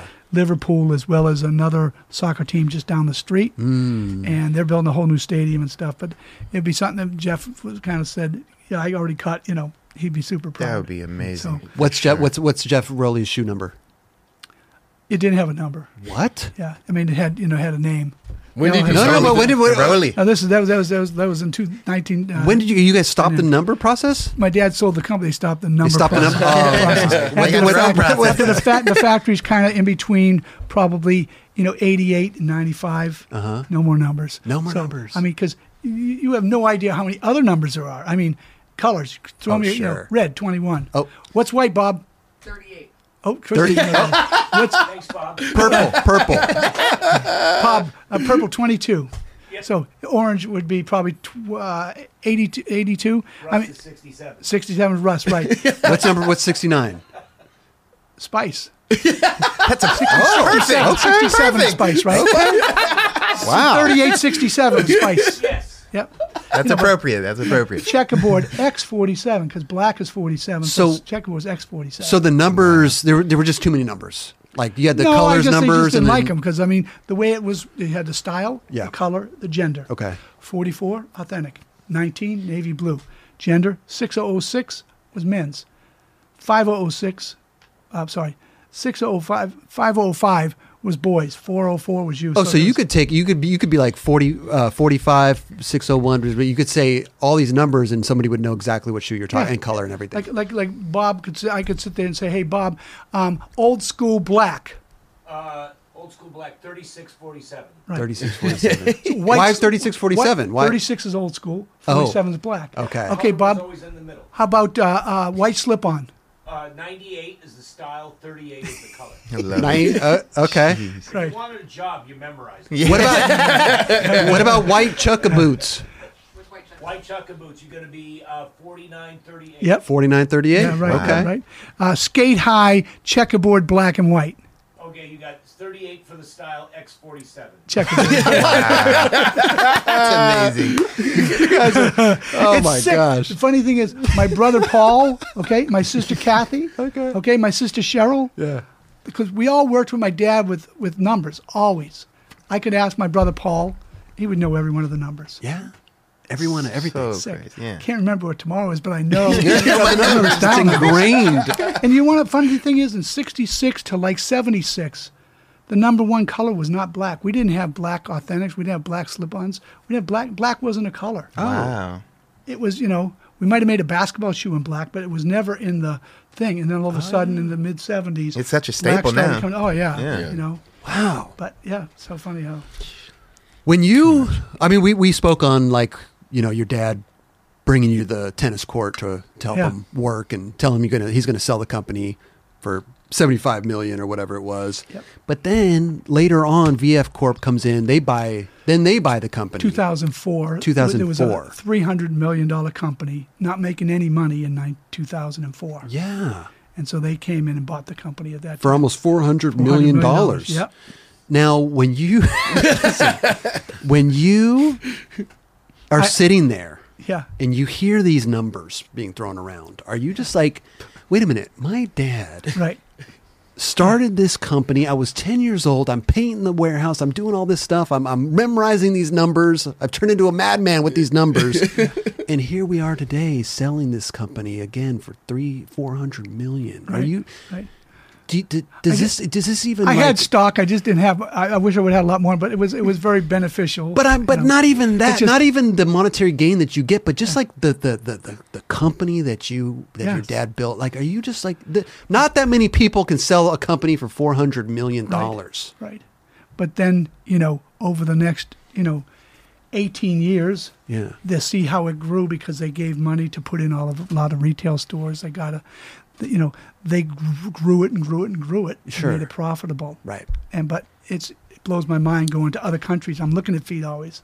I always said, you know, glad Dad you didn't start a bra company, so I'd be looking at the boobs. or whatever. I'm looking at feet always. Yeah, know? yeah, yeah. And, you know, and you, I mean, anywhere I go, and then if I, I My, see, my, my eyes are up here, yeah, Steve. if I if I say something to somebody, you know, um, they have a story. Yeah. Yeah. Everybody has a story, It just must be incredible. and incredible. it's just you know, it's just you know, I walked down the street and said, you know, hey, You know, Everyone's wearing Yeah, they're everywhere, for, for We have sure. friends on vacations taking pictures and. no, they send it to me. They're in all, they're, they're all uh, over the world. It's crazy. Yeah. It's crazy. I just, I mean, I, I think it's interesting too because like a lot of the kids growing up now, like they only know Vans as like this VF Corp situation, right? Right. Oh, it's corporate. It's this, that, and the other. But like, you know, what e- everything that you've talked about today is anything but a corporate company. That's I try as much and hard as I can with Christy and Bob to try to make it feel like the original company. They let me do that. Yeah. You know what I mean? And you know, we want to do we want to do that more just because there is legacy behind grandparents that have kids that have grandkids, and they're all. What brands do you know can kind of go down that way? Right. You know, we just want to make sure the new generations that get introduced to, you know, Vans in a way mm-hmm. For the downtown showdowns There you go. that they can get involved. You know, some kind of music event that you know we're warped, you know, stopped that we can pick that back up again Yep. because musicians, um, we we go to a motorcycle event called Born Free. It's in June over in the Orange Hills. Ten thousand motorcycle riders come over the weekend, and they wear old school skate highs. And you know, somebody like Brad Pitt four or five years ago comes pulling up on a motorcycle, but there's packs of different communities that love the brand, and you got to try to keep supporting them. Yeah. From punk rock, we did a thing called Punk in the Park, where um, it was uh, a bunch of bands that uh, were going to be playing, you know, at a, a concert. And so we went out and tried to support it and stuff like that. I that. love so it. Yeah, it's we, we always we bring the skate ramp Nice. you know, and have demos. You bring And the so party. Bucky and Got Omar and everybody comes out and they're skating to it. One of the best things ever was Metallica did two events two years in a row. One was in the Jersey Shore, and the other one was in Detroit on this island. And there was like 40, 45,000 people that were there. And they asked us if we would bring skate. So the first one we brought mini ramp. Okay. So Robert Trujillo comes out and he'll skate over there, you know, with Tony Trujillo and stuff. Yes. And then the other one was Vert. So they have the main stage over here, and they have stage two here, stage three. So stage two is here, and we put the Vert ramp next to that. So we didn't know Metallica was playing on Sunday. Uh-huh. That was the lead there. On Saturday, they came out as a different name, and they're right next to the skate ramp. And so there's um, What do you mean they came out as a different name? They- They, they- wanted to they- just. they- They, wanted to. They surprise wanted they to. surprised the, Okay. the crowd. So Okay. everybody's up at this end listening to Dropkick Murphys. I think we're playing, and all of a sudden they start Dropkick They they start. All of a sudden you see like a video. Everybody left. Everybody's running. It was the end of the set. They were running. It was the end of the set, and they were running all down here. And so here's the vert ramp. And so Cab, Hosoi, Omar. I'm not sure if Lizzie was there and stuff. I know that Ju, um, what's his name from Italy was in there, Giorgio, and they're staring like you know that's Metallica, and they all looked at each other. We could skate to Metallica as they start skating. So the guys were got raising their hand, go man! And so they skated the Metallica live, you know. So it was you know, and just all of a sudden forty five thousand people around there. What a cool yeah, experience, that huh? was, that was Super cool. great.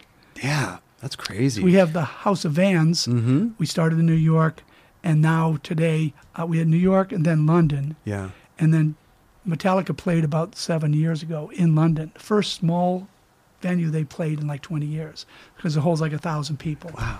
And so um, I had a ticket to fly over and a ticket to get in because they had specific number you had to go. And Tony Trujillo, the team was flying him over. And so I reached out to him. I said, "Hey, does your wife want to go?" I gave her my ticket and had her go because Oh, they wow. played with Robert Trujillo, the Trujillo Trio. You know, so I says, "You go." So I got a framed thing in my office that they all signed and stuff Oh, like that. amazing. So I gave up just so uh, Trixie could go with uh, Tony over there, and they enjoyed themselves. and Telling you, stuff like that. Very, very thoughtful. Yeah, Yeah. good time. I mean, you guys have had a lot of like these moments of like, you know, vi- viral stuff, like the damn Daniel thing. You know, like that was. Cr- That was- That was it's huge. so crazy how things take off like that. It's like fast times. If it Right. happens that way, it's way better. sure. And those You two, can't- those two guys, okay, they they were such nice guys. They're out from Riverside, and you know he just does the damn Daniel, Yeah. you know, you know Vans. And so all of a sudden, my niece is a is a my niece is a uh, a nurse at Loma Linda Ho- Hospital, Children's Hospital, and Daniel and Josh are going to go there and say hi to the kids. So I make a poster up real quick. I had never met them with their pictures on it Uh-huh. and put Vans on it. And my niece says there's about 100 kids that are there, so I brought like 130 pair of shoes. We went out, white shoes. Specific And ones. those kids, I didn't care if it was going to be Michael Jackson or Taylor Swift. Nobody could be bigger than Damn Daniel. and they came down uh, wheelchairs and gurneys with their IVs in to meet them. And they signed their poster, and they gave we gave them all a pair of white shoes and stuff, and they signed them for about two hours. And just before then, I didn't realize they were freshmen, but I had brought the shoe car. We, I have a van shoe car in the parking lot. You drove that thing down there? I, I, on a trailer and I put Oh, it out okay. and I let them. Then they're driving around and all of a sudden I go, they're not even 16. Oh yeah. they're driving around around the parking lot having a ball and everybody's filming them and stuff like that. How crazy! So is that was- Didn't that you guys give good them thing. like free vans for life or something like yeah, that? Like yeah, it's it's so did. weird how stuff like They that were on they were on Ellen Yeah. show twice. So the second time I had the shoe car for them to drive out on the stage and stuff too. it, was, it was good. Wow. That was you know there, there are things that happen you know like that. You know there's things where you know people were just taking their shoes just like the bucket water Oh, thing wait. when people do it. They throw Van's shoe and it always lands on the sole. Like a cat, always on the Yep. feet. And so we went to high schools, you know, out in um, Michigan, and we're walking through the hallways, and everybody's just throwing their shoes. But Tum, you tum, tum, guys tum. probably never even knew No, that. never knew it. Wow. And then now there's this major league pitcher guy. Yeah.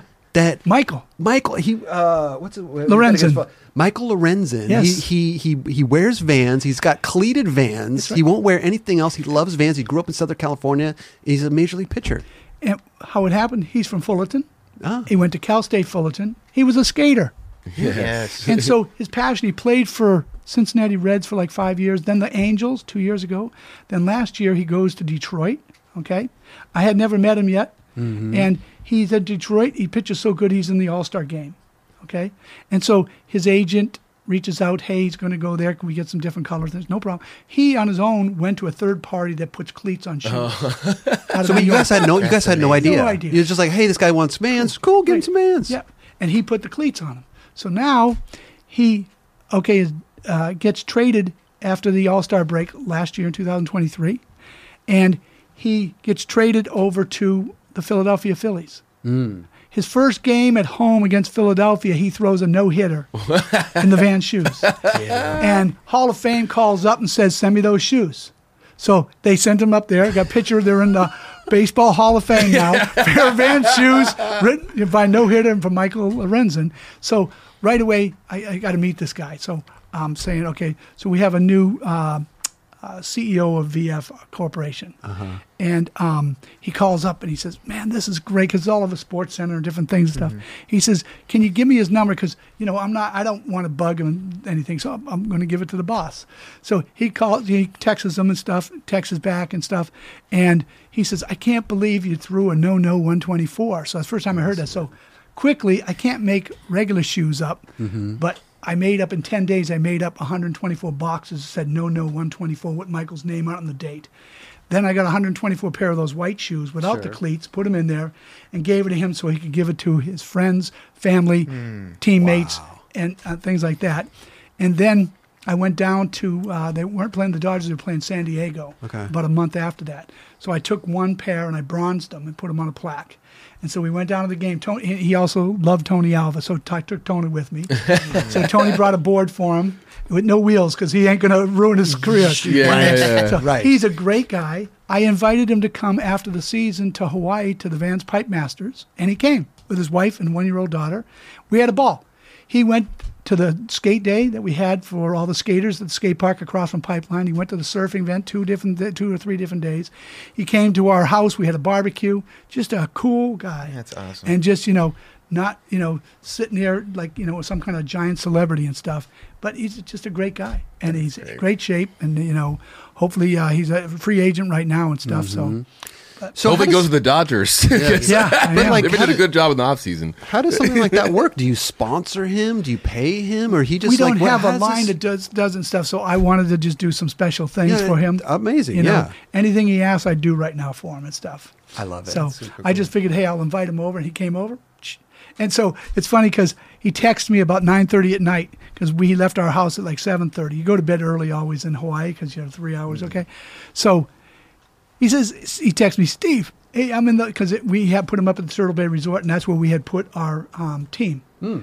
Hey, I'm in the lobby with all your team. We're having drinks, you know. So he just partying. Oh, he loved Yeah. it. huh? rowing and you know all of the guys over Oh, there and stuff like that. yeah. I love it when but when when when athletes like that just transcend their own like come back into skateboard. Like there's a, there's a bunch of them that just love skateboarding. Yeah, you know, they grew up skateboarding, and it's, And it's so fun. To I watch. didn't know and just learned this year that baseball players, sorry, skateboarders like baseball. Yeah. So there's Yeah. a whole group of baseball Yeah. about Oh, yeah. about about He likes um, t-ball. Yeah, right. Yeah, no, but Rowan, Rowan, and a bunch of them have a team in Los Angeles. Mm. So they asked Christy, "Hey, for Rowan's new shoe, we want to do it at a baseball stadium." So they had to have certain things. They wanted to make sure you could have beer there, Okay. um, free food, skateboarding, baseball, lights, um, a big amp uh, thing to show video. And so they're going all over LA. And so Christy reached out and said, Hey, you know, because I said, I live right by Cal State Fullerton. You know, Michael went there, so I needed some push. I could get it. But she called him up. They said, You can have beer. You can actually down right field line. We'll open it up so we'll let the guys in the two dugouts can come and drink there. So there's two teams of about 15 or 17, 20 guys on each te- guys and girls on each mm-hmm, team mm-hmm. came to Cal State Fullerton. We had a game, it like 500 people there. Free beer for everybody, free food. They had the stand. We had the stand wide open. We paid for anybody that got chipped. I had boxes of peanuts, Cracker Jacks, candy, and I was tossing the stuff all night. Uniforms, and it was. And then we had skateboarding. So they gave away two thousand dollars. There it was. All right, two thousand dollars. Always with the food. Yeah, Hey. you gotta have it, man. so two thousand dollars for all- all the kids that came to watch the game. They Oh. could skateboard and just show their stuff. And so between Rowan and the rest of the team guys and stuff, that Ray Barbee played the opening um, thing, and uh, they said, "Hey, can you drive Rowan down to the the uh, opening pitch?" I said, "No, let his dad." So his dad, I let him dad drive Jump him in the down car, there, okay. and get out and throw him a couple of pitches. But this is the most hilarious. I can't. I really want to do a, a, a another one. You know, because they had a ball. Rick McCrank hadn't seen him in a long time. You Hmm. know, out there and stuff. Salva's son. I didn't know how funny he was. I mean, he's not throwing pitches; he's throwing like these things here. But lobs, it was, yeah. yeah, all right.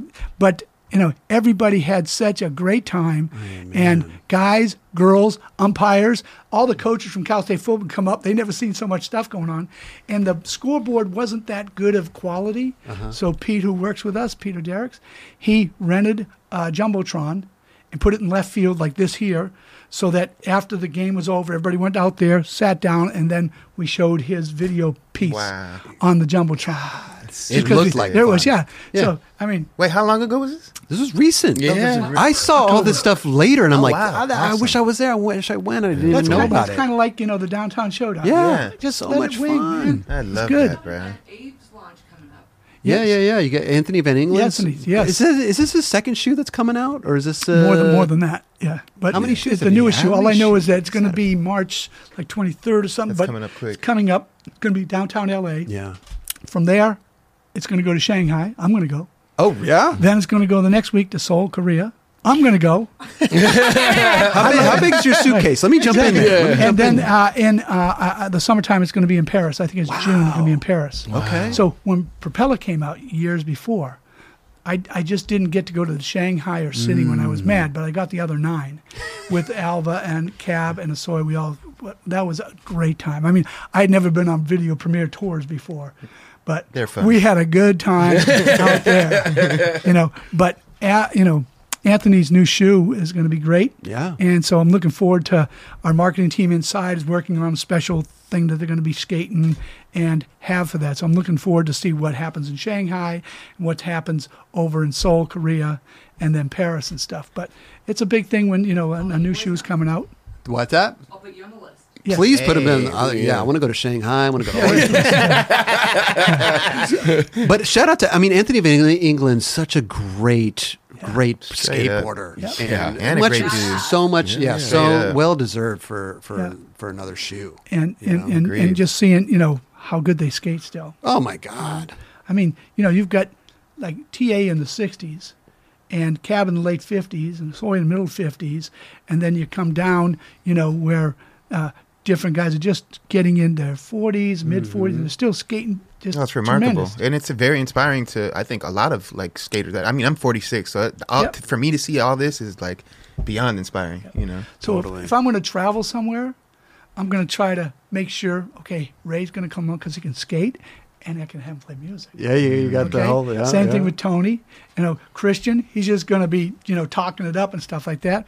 Cab, but you know, you get then all of a sudden, hey, Lizzie, you want to go? Hey, Ron, what are you already going? Okay, you know, and you reach out to, you know, all- all the all the different uh, characters and stuff. So when I go, I try to round it off so that I can have a little bit of art, a little bit of music, and then you know the legends themselves and stuff. So it's it's and we haven't been over to Asia in probably like four or four and a half years. So it would be great to get back over there. We're gonna I'm gonna slide into Vietnam and go to our biggest factory. Oh wow, Yeah, really? I'm gonna have all the guys make their own. That's your biggest factory out there. Yeah.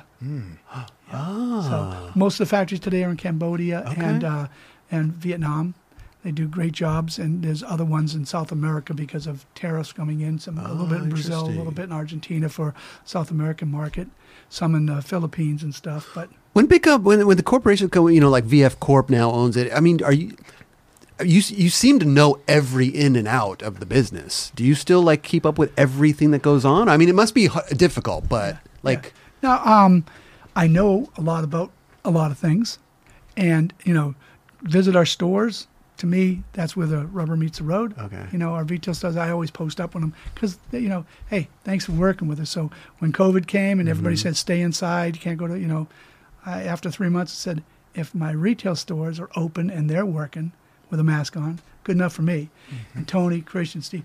They went on different trips. We visited 353 stores the next year and a half. okay, We took uh, first time we went out for 10 days. A little bit much because you're talking to six or eight stores and you're up from like 6.30 in the morning till like 8.30 at night when you're having dinner. And after 10 days how- you, you know talking to them so we literally after that we did seven. So we, we went first time we went all the way to chicago. The next time we flew in we went there over to new york then we went down to the eastern seaboard then we went around florida then we went around Te- we went to uh, atlanta and over to uh, the beginning of texas the next time we came in we did texas you know getting 40 50 stores These are checking your stores? Our or che- okay. yeah, yeah, yeah, yeah. you know, and again, if it's journeys or a Zumiez or something like that, they would pop in and say hi. But Okay. you know, normally having, uh, you know, always have swag, giving it to them. Mm-hmm. You know, if it happens to be one of those Cinnabon places, you drop them some Cinnabons, Oh, some Wetzel's, pre- Oh. Wetzel's pretzels. Give or me a Wetzel something. pretzel and a Pretzels. Cinnabon You know, any day of the week. the wrapped hot dog. I like Oh that my one there. god, hot dog on a But- stick. Yeah, that lemonade. But you know, it's, it's it's it's it's something that you know, whenever we get a chance to go out, and uh, hopefully April we're going to be uh, Europe, Mm-hmm. and then May we're going to go out to uh, um, Anthony's things uh, over in Asia and stuff. But we're going to go to the factory. So when we go to the factories, we'll make shoes. Like I'm going to go down to Hoffman Fabric. Nathan uh, Fletcher, his grandfather's Ho- Walter Hoffman owns a fabric company, Hawaiian Prince. Okay, that, that's your that's your thing. Thousands. That's your Wow. thing. So I'll go and buy like 10 different 15 they don't have to buy they give them to me fabrics so three yards gets me a pair of shoes and a shirt Okay. so i'll take the, the fabric with me send it over ahead of time so they can make the upper and then we'll, i'll make my own shoes when i go there Really? Oh, the, the, the, um, two and a half of the three yards I send over to get a shirt made. So I have a shirt and shoes that make. Oh. But when we go when we go out there, I want to definitely. So if Hosoi goes or Alva goes or Cab goes Yeah, or yeah, yeah. Rowley goes, I'll have some different uppers made so they can make their own shoes. Ah, I so it's fun man. watching them, you know, make their own shoe and Look at you. cooking You got all the stuff. you got all the perks. Yeah. You know, Yeah. going over sending why fabric not? Why over. not? you So when you when you go to countries, you know, like Asia, when we was in China before, we did this, and so they have like 15 press people that are with you when you go to the factory. Okay. So I wanted to see if I could, even though they don't understand language, I had a box folding contest for 100 bucks. So I give them each a box, and then when we say go, and they're interpreting, fold the box up. Whoever gets done gets this C note. You know. Are you, so are you talking about a, like a Vans, Vans box? Like a yes, okay, yeah, shoe box. Yeah. yeah. So you know, Soy grabs it. He wants to be in it too. You know, of course. Soy wants so that anyway- hundo. exactly. So anyway, they do. You know, so it's just doing fun things with the press. sure, so they all did. And here's a person finished it in like you know 30 seconds. Wow. You give them a hundred dollar bill and fun stuff. Yeah. Fun for Uh, you. You're having fun. Yeah. Are you? When are are you? Retirement? What are you? Yeah. Are, are you gonna? So, what's what's going on? I just I just said that I'm I'm going to go to three quarters.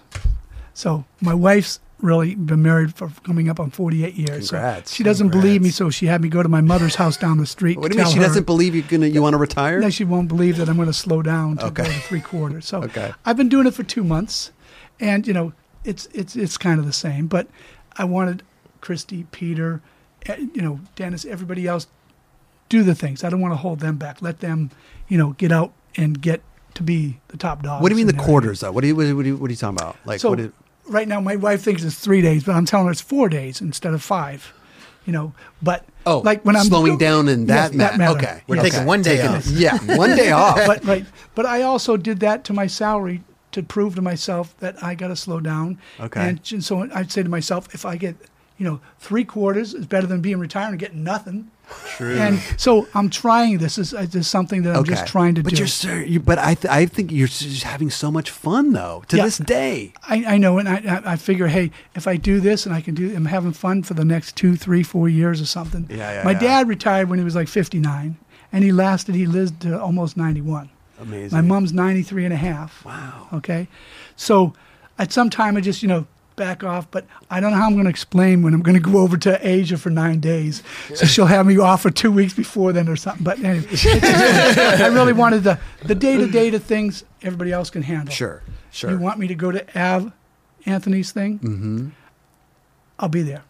You want me to be over here? I'll be there. yeah. We're Well, going we to go still do we, this for this. I'll be there. Just very, Steve. very selective on Yeah. how you move. The, we Yeah. need right now you. it's still all, but it's, you know, We need you barbecuing. Yeah. Yeah. We need you at I these know. events, man. I, I 'Cause feel like I- you're the heart and soul And of these things. I always Yes. said to somebody, I said, you know, if I had my own place, restaurant that I spent only my time there and versus everywhere else, it would be great. And everybody says, no, don't do restaurants. They all fail and everything else. I said, but it's just, you think to yourself, well, you can spread yourself all over the world, but if you were in one place, because I always like the Hard Rock.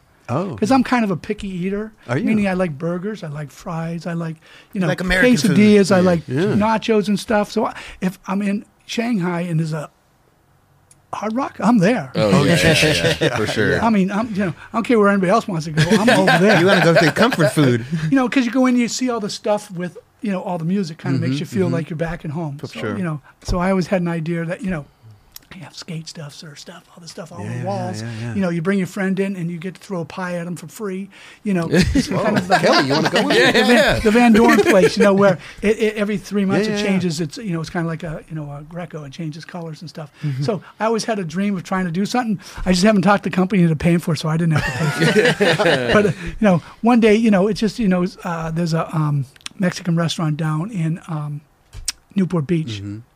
and um, Tony Hawk has different things on the walls in there and stuff. The people kind of go in, you know, it's a good place to eat, you know, it's the type of thing. But you'd have all the sports and stuff in there and stuff, and great food. Sure. you gotta have I mean, that- that's- great on your rings. You got to have Oh, pepper yeah. steak. Was it what Yeah. Wahoo's? I feel like was big was for gonna- Yeah. yeah, like Yep, a lot of our stuff got thrown in there. No, that Wing did a good job. Well, you were you, stuff, you said you were friends with that guy, Yeah, I right? still the am. Oh, owner. yeah, yeah, yeah. What about waffles? Are you a big waffle guy? Do you have a good uh, waffle? in- Bob's uh, cooked more waffles than me because we, we, we got the waffles, okay?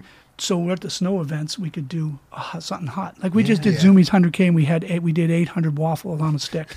So it's a machine, it does six at a time. Okay. So the batter, okay, you make up. Who's making this batter though? Well, Bob? we call him Sir Mix a lot right now. It's, it's uh, actually Rhythm Hosoi. Christian's son's been working for us about six years. Amazing. And uh, he's when we go anywhere, he's the mixer. He's up in Mammoth right now doing them. but who's who, but who's whose whose recipe is this? Krusteaz. Krusty. Oh, so there's a box called Krusty's a Krusties. clown. no, it's, it's, Yes, I've heard of instead him. of, instead of you know like Aunt Jemima, it's it's, cru- it's called KR Krusteaz. Okay. So they make a, a waffle batter. So now, why Krusty's though? Did you, did you Milk, not water. uses milk? yes, it says Okay, but- water. I use milk. But who? But you did? Is it your choice? Like, did Yeah. you like you like Krusty so much you Yep. wanted to bring? Okay. Yep. Because the other pancake batter's a little bit, you know, it's kind of floppy and stuff. Okay, So this Krusty's waffle mix. Okay. So two Secrets girls, out. two Secrets girls, out, everybody. Two, gir- two girls from from uh, Europe started to do something, and I eventually made a machine that had six of them. And they over in Europe, they put a little bubble water in it, makes it you know rise easier. Oh. So, um, but Chopper Dave, who worked with me for a long time, he'd get like shredded chicken and have chicken waffles. he put chicken in that thing. You know, love being that. from Brooklyn and stuff, you know, Ooh, he'd with, add the, it- with the syrup and everything. I just Oh had So- that for my so- birthday. Roscoe's Chicken and Waffles. So at trade shows, Bob for like 15 years at a trade show. So let's go to ASR or you went to a shoe show or whatever and stuff trade shows. He would do the waffles. He had to buy the mix from the people on the in the uh, arena in the you know uh, convention center, and 25 gallons. I mean, he'd do it from 10 in the morning, 9 in the morning to 3 in the afternoon, you know, like a thousand. What are we going to Ralph's and buying all this crusty? Like I don't understand. Where are we going? go. Where, yeah, Krusty's. yeah. Right so Bob, so everybody think about you going to convention center. Sorry, we're giving Bob a bad trip over here. Oh my you God, smell- waffles. You, you smell waffles. Yeah, yeah, yeah. You sniff your way to our booth. That's how we got it. Where is this coming They come from? by, and Bob's got it there. You want Nutella on it. You want powdered sugar. Yeah, You got oh. maple syrup. Sometimes we even bring in some real, or, you know, authentic in the jug maple syrup. Mm. And then I saw berries and strawberries and stuff. So everybody knows when you go to the show and you smell that, you go to the Vans booth. Oh. And then he'd hand out stickers and some swag and stuff there. But that kind of got everybody. So for years, everybody started the morning off all day long, come over and get waffles because he keeps smelling them. Yeah. You know, people over at Vulcan are having some peanut butter and jelly fight or something over there. We're having waffles on a stick. our way. Yeah. But it was just uh, because of our waffle sole, it just kind of tied it. A perfect tie-in. Where, where, where, Total where did the waffle sole come into play? Like, why My- the waffle sole? my uncle Jim at his house in Costa Mesa when they before they started the company had a lathe and he made all the first molds and came up with the Out of wood? diamond design. No, it's actually on lathe. Uh, so, was, so there's lathes for wood. Sorry, Yeah. a metal lathe. Oh, okay. Okay. And so you know, solid s- stack of uh, iron, and he's you know doing it out. Came up with the diamonds, and so for the first three months, really quickly, so uh, the, the the what you're talking about, he would roll it. Is No. that how? Yeah, but yeah, it's a lathe is circular, circular, Yeah, right? well, no? this is a metal lathe that goes down, zzz, Okay. and digs out all the stuff in the in the metal. Oh, it's almost stuff. like a uh, like a CNC Like a machine, like a router yeah, thing. CNC okay, machine. Yeah, okay. go. Oh, gotcha. Okay. Yep. So he made the first molds, and for the first three months of the company, there you go. That's it. Did you know? I uh, you didn't know, but I want you to know. Yeah. In Smithsonian, okay, when we opened up the uh, Boston skate park, Okay. that we funded. Um, Smithsonian came out on the first year anniversary, and they asked me and Christian Hosoi, who were going to be there, to bring something out to put in the Smithsonian for skateboard area. Christian brought one of his boards that might have been worth like twenty grand. Ooh, is this my kid's? but he gave it up. He let It's really a special one. And I brought that mold, which weighs probably about eighty pounds. And that's the original mold. That's one of the original molds right there. That's cool. So that's that's a outsole. And this is what the this is what uh, uh excuse me your uncle or So who is my, it? my uncle Jim. Your Uncle Jim? Yep. He So made that. He didn't make that one Okay, because but the ones we similar. made had left foot, right foot, left foot, right had four on there. That just Oh. has two. But so what? He just came up with that pattern. Yep, Just, came up just with said, a pattern, and you can see from three quarters down, they're all diamonds Sure. on on that picture. Yep, yep, yep. Okay, so you see it's different in the ball of the foot. What happened was Mm-hmm. we found out with the flex in the ball of the foot that it connected and it cracked. Oh, So he had to go back in and change it to put nine lines in there, which was like a basket weave. And that stopped it immediately. Ah, So it but we had to wouldn't replace crack. the shoe if it cracked. We Right. replaced the shoe. Wait a minute. All vans have get that van over there. Is that all of them have that? They do. I didn't even notice that. I didn't realize that. I, didn't, I, I realized notice it, but. I didn't realize the function of it. Yeah. yeah. Yeah. So, Why? so again, So uh, other our, companies. our, our nine club half cap. Yeah. Hopefully, hopefully it coming Yeah, we're good. soon. Hopefully coming we're soon. We got the guy right here. Before you retire, let's Right. get the okay. He's not retired. yeah, but um, we actually work with him. we, we, we, we actually have an award that we give out for like the last 10 years. And it's called the Van Doren Give a Shit Award. Okay. And it's made with that sole and the rubber around it. And then the other side has a lathe cut out, um, that machine that you said, cut out Van Doren Give a Shit Award. Uh huh. And at the top, you know, again, my artist drew it. And I'm going, oh man, look at that, Chris. It's got a Dairy Queen on top. Dad, that's the poop emoji. Perfect. Because I mean, I'm always thinking of food, so I'm thinking it's a Dairy, Dairy Queen. Queen. Dairy Queen. and it's the Van Poop emoji. emoji. So that's how lame I am, you know, this old guy and stuff like that. Because I thought, okay, good, man. We got Dairy Queen on top. No, that's poop. Okay, perfect. You know. So, So Uncle Uncle Jim, you said Uncle Jim, Uncle yep. Jim just did this. He Yep. said, let, let, me- let me make a, a sole and do this. And he, he- wor- he worked at Randy's for oh, like he worked years. at Randy's also. He's 10 years younger than I did. He worked at Randy's for 10 years. So he knew about molds and he knew about lasts and he knew about, he was an engineer and he knew about mechanics and stuff. Okay. And I never asked him why that because again, you've got like Sperry, they got a certain siped cut sole. You know, you got Converse, they've got certain dot things around and stuff Yeah, like that yeah, there. yeah. And the unique thing about Vans was it's really the compound. Okay, it's the pure crepe rubber that we used in there. So my dad started Vans, he knew he wanted to make something that lasted longer. So he made our sole much thicker than the PF Flyer at the time, or the Converse, or you know other brands, kids mm. and stuff like that. It was the pure crepe rubber, the compound, and then everybody talks about if you're older and you remember the early days of the American factory, you'd get your shoes and you open it up and this, the the relief the paper would stick. My dad was always mad at that because they didn't clean the bottom enough. But what happens when you cook a shoe for an hour at 275 degrees, 20 pounds of air pressure, all the rubber connects to each other. It all comes out vulcanized.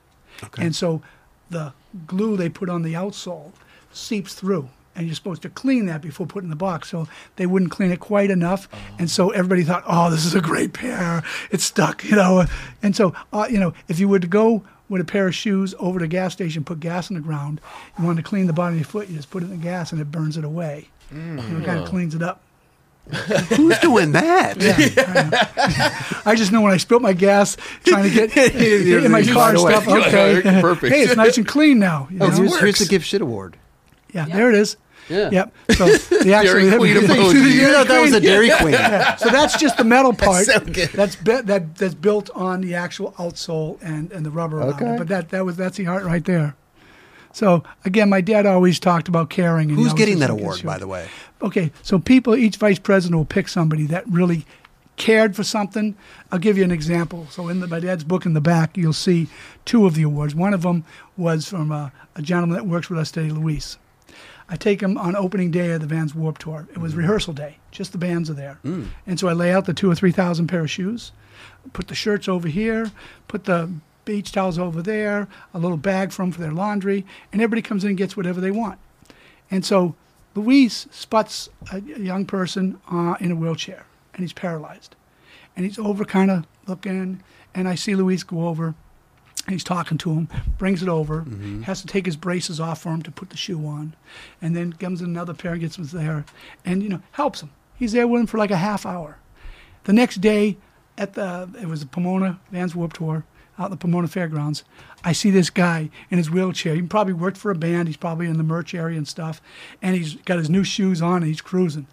You know, Luis kid gave a shit. That's he the- cared yeah. enough to help a disabled person from A to Z and made his day. And he feels like he's just his band or anybody else. I'm part of the team, and that that was just that's one instance of a. Right. That's a know. giving a shit award. Yep. I love that. Yeah. man. It was funny because the day that I gave it to him was the day that the board of directors for VF um, were there. So there's like 10 executives plus three or four other executives from our place. And uh, they had their meetings inside, but 11:30 they were coming outside to the vert, the Rosso vert ramp that we had there at the time. It was really hot day in summer, so we had a white tent, and they were all sitting there watching Grosso, Cab, Bucky, Omar, all skating and stuff. And so I embarrassed him. I called him out and I told him about what this award is and what he did and gave it to him Oh, and stuff. So they understand. It's all. It's all. My dad always says, always about the people. Are you, you know, when you say the VF uh, uppers, the CEOs and whatever, do you, you do you get nervous around those guys, or do you just like it's whatever? Yeah. No. Yeah. They That must be a trip they- for them They won't almost. be gone. They, see ya. no, but you know, always, always, you know, I'm always nice to anybody and Yeah, stuff. no, but uh, for sure. It's it's. I'm just wondering because it's a different world. Yeah. it's Oh, a it whole is. different world. It is because there's ten or twelve companies, Yeah. and you know a lot of them. You know, okay, this one's the president of Delta Airlines, and this one here, you know, Christ. and they have you know they had big responsibility before, and and they're just happen to be on the board. But also, like they're making these big decisions that affect the company, also. You Yep. know, so I'm sure like when they have to lay people off or Yep. do this, or there's a big thing, like I'm sure that hurts you as well. Like, You don't know how much. stuff that you do. Yeah, you know, again, like the family would do versus a corporation. So we'll go back to Katrina. Remember when Katrina hit? Oh, yeah. And New Orleans got wiped out. Yeah. The people came up to Houston, and so I grab a truck, and I drive to Houston two and a half days, and I talked to a person that I knew there. And a bunch of ladies in the school districts had things lined up. So I go to the first one, and it's like eight in the morning. We pull up there, and um, Red Cross and organizations are all there. And hey, how you doing with vans and stuff? We got the hands of shoes. Oh, we have shoes. So they weren't going to let me in. They had all these old shoes in the ground. And so the ladies from the school district going, what? We okay? No, we don't need you. So they got on the drums and they just started talking to everybody in the whole district. Mm. And by 9:30, we drove the truck to the first school 12 o'clock the second school, 3 o'clock the third school, and the fourth o'clock at 6, at 6 o'clock the fourth school. And we went with our 2,500 pairs, and the people from New Orleans we gave shoes to. So I didn't ask anybody for the shoes. I just went into our warehouse or anywhere I could get. All the people in the stores would really enjoy that they were doing something. We didn't call the press out and do anything. It's So like when, Drawn and Maddox, just So going in and taking Yeah, stuff. then all of a already know. sudden, all of a sudden, there's big fires up in Redding. Oh, yeah, a couple remember years in a row. Right. Hey, went up there with a couple trucks. So the next one was when they had the big floods in Houston. It wasn't Sandy. Um, it's just is a name for it. I mean, it was really bad. Hmm. Okay. Flood the whole area. Hurricane wiped it out. Oh. So I ain't going with one truck. So I got two trucks and the motorhome. So I got 6,000 pair, 6,000 shirts, 6,000 socks, hats, loaded for bear, start driving. So we're just starting to drive, and I'm saying, okay, we're going to go. So Dennis, one of our employees, says, hey, there's a guy named Mattress Mac out in uh, that area that really seems to know the use. So I've got a, some, I got a number. I call him up. I says, Mac, Steve Van Doren from Vans. Hey, man, how you doing? I know Vans. I love Vans. I said, I'm heading your way. I got 6,000 pair I want to give away in your area. You just come to my store first. We'll take care of everything and stuff. We became friends. He's the guy, if you've heard of all the big bets for the Super Bowl or the World Series, he bets like, you know, $5 million. Yeah. And if he wins, anybody that bought $3,000 of furniture from, he gives the money back. Oh wow. Oh yeah, no, he's a marketer, man. This guy's crazy. wow. He's a great guy, great American. So we show up there, 1,500 first people we do with his store. He had all these pallets of water given out to people and stuff. The next, as I was driving the same day, I called Hosoi, Christian, do you want to meet me in? Because I'm already driving. do You want to meet me in Houston? Yeah. So he flew out, met us on Thursday morning as we were going through San Antonio and then into Houston. And he goes, I know Pastor Mike. I said, okay. So I call up Pastor Mike on the same drive. Pastor Mike lined us up. So Thursday at noontime, we were at Max Furniture Place. Uh-huh. So he's the guy, when the flood happened, he let everybody into his furniture stores to sleep on the mattresses. That's why I call Mattress Mac. Oh, wow. And the couches. Hmm. 250 people in both of his stores. Wow. The local pastors in the area didn't open up the big fancy church for five days. But Mattress Mac let them in the first day and took his big trucks because everything was flooded. You couldn't get in regular cars. Picked people up in his trucks and brought them to the place. So he's a legend in Houston and just a superhuman being. Amazing. So Christian says, Pastor Mike. So Pastor Mike lined up Thursday night, Friday, Friday afternoon. Then we went to Southside Skate Shop because I called up the skate shop. I called mm-hmm. Southside Skate Shop. We had Saturday morning planned for him, and then another school that Pastor Mike lined up. So we had all these places lined up. Oh, so you knew? Oh, you had had him I have to, otherwise okay. I give them away all the first time. Oh, okay. So I learned that from the Vans Warped Tour. Got. Okay. I give away so many Okay. things quick. Every day we had 24 cases of things we're going to give away and sell. Huh. And every day it's marked. This is, you know, Newark. And this is, you know, um, Detroit. Tampa, Detroit, okay. Chicago. Yeah. And so we ship out four days at a time, and then we put it into our trailer. And then this man. No, you're and good, So you're good. y- y- then when you're done, you're done. So we're done with those 1,500 pair. By that time, the line's all done, but there was lines of people. Really? So we Mm, went out, did those. Bahamas, when they had that out there, we went out to the Bahamas. We went out to Maui just this Okay. Mm-hmm. year when Maui the fires. yeah. So we find nice people that ship. They'd ship the shoes over for free and hold them till we got there. Amazing. And then we went out and we had like 2,500 shoes. We had like 800 sandals, 800 uh, beach towels. We had 3,000 shirts. And we didn't advertise. Went to the high school that afternoon that we arrived and passed out flyers. And just tell your friends. We didn't put an ad out or anything. Next day, 3,000 people came. Wow. We were right over in north of Holly, uh, um, I. What is La- it? Lahaina. Oh, north of uh-huh. Lahaina. Okay. The the hotels didn't burn there where the Sheraton was, and it's on the fancy golf course. They just let us set up on the golf course. Oh, You know, wow. sizes eight, eight and a half, nine, nine, and everybody came, walked through. We had shirt for them. Uh, Kipling gave us a bunch of bags, you know, like 300 bags for kids and women and stuff like that, and just had, and the people there helped in. There were actual people that were from Minnesota, from Michigan, came up and said, "Hey, we heard you're here. We're here to volunteer." Just a husband and wife. They were like 68 years old. We had to keep because it's hot. Go sit down for a little bit. We don't want anybody dying on our shift. But they volunteered. Friends, you know, that I knew um, from associates and stuff came out with their wives and stuff. Um, You know, so it was it was just everybody got together one day. Three thousand people came, got some shoes. That was like October. Then we went in December for the Vans Pipe Masters. And each year we try to give back to elementary schools, little kids. We make up a special shirt. So we flew back over there to, and we got to the two elementary schools, 850 people, and gave them there. So I never ask permission. I don't call up anybody. We just do it. Yeah. Right. You know, You just go off So, your instinct. Just yeah. I mean, going eh, anything left in the hallway. Watch Steve out. took 6,000 pairs of shoes again. Where is he? I don't That's know. He's halfway across America. exactly. That's that, No, but know, it's that's so- incredible though. You, You know. it's things happen in this world. You jump in, Just you you react. react, and Yep. you go. Yeah. Yeah. No questions asked. It I was- love. It's There's great. nothing harder that ever did in my life. You know, and I got training along the way. Like there weren't outlet stores in the early days, the 60s, 70s, Mm-hmm, okay? There was the LA County Fair.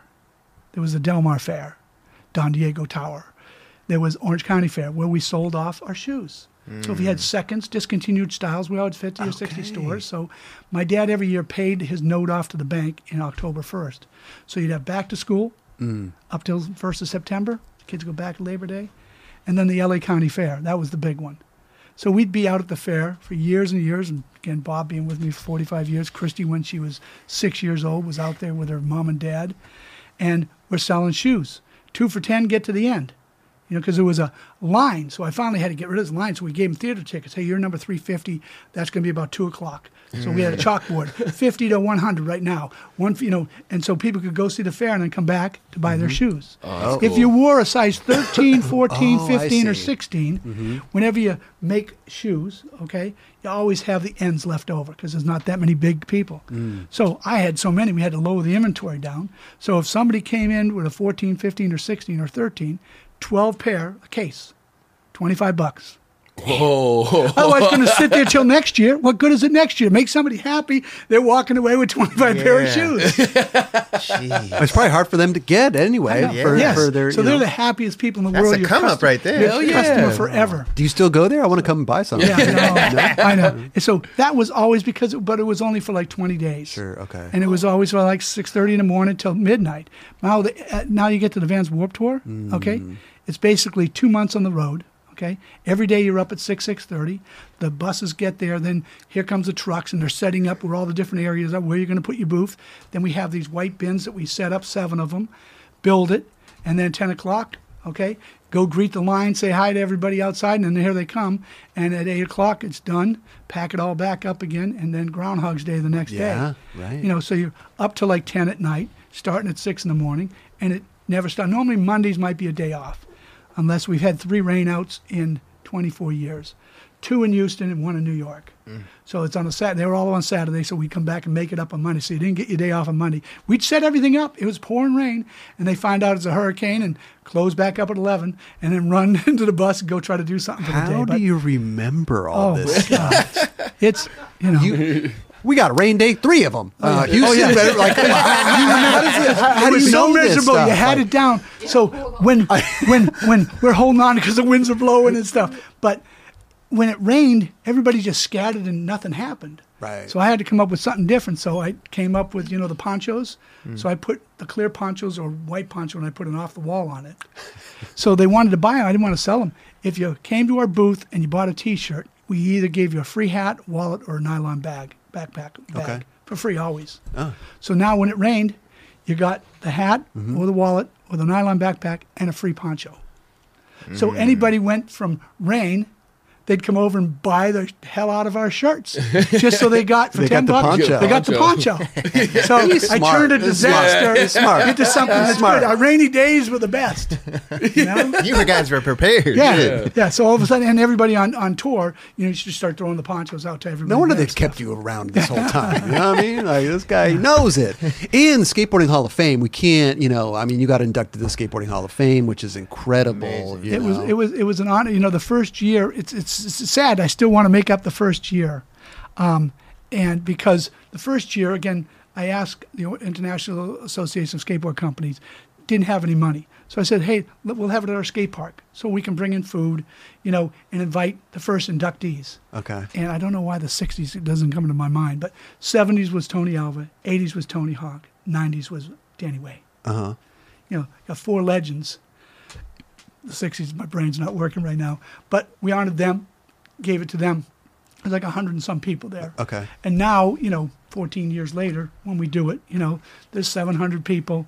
Um, I've always been the sponsor of it to keep it going and stuff. Um, just, you know, to make sure it happens because honoring all these people. So year two, who's going to be the 70s, the 80s, the 90s person? Because you wait for 20 years, so pretty soon they we got to start doing 20, you know, 2000s. Right, because every every every Hall of Fame, there you you take each uh, era. Yeah, right. so 60s plus late girls.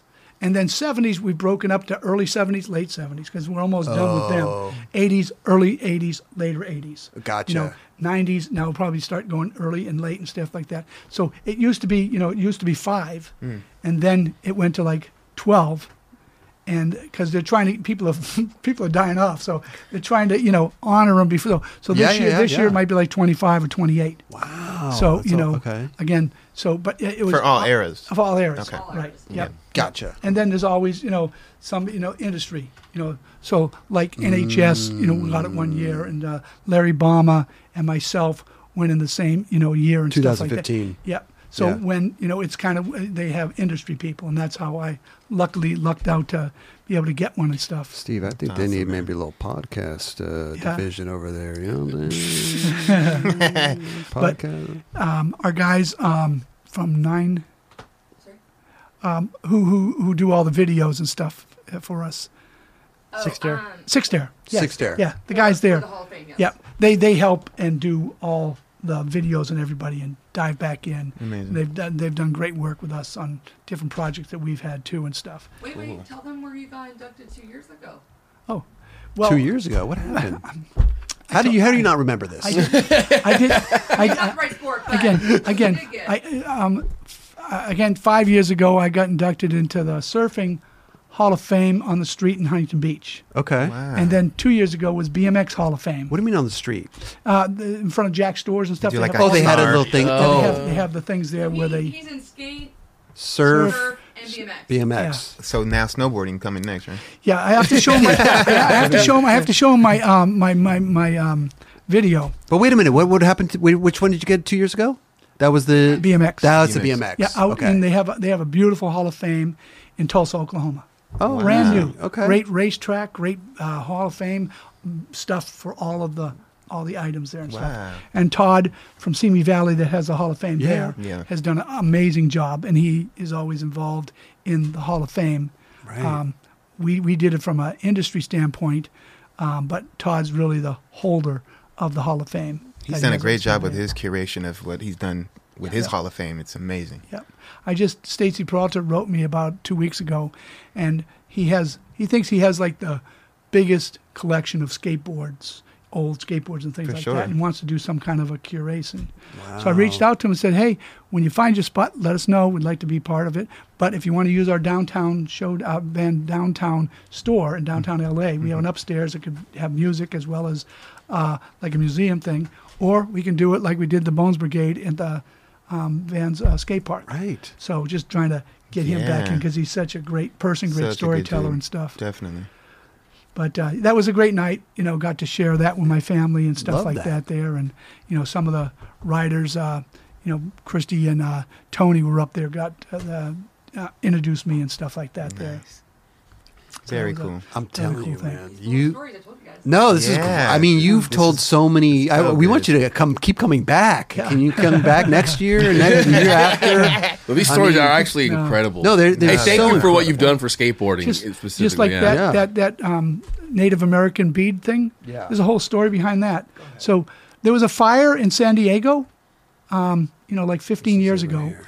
and um, I was in New York, and I called up Christy and I says, "Can you get Alfredo, um, pull shoes um, in San Diego? The um, reservation, 80 percent of the houses burned down."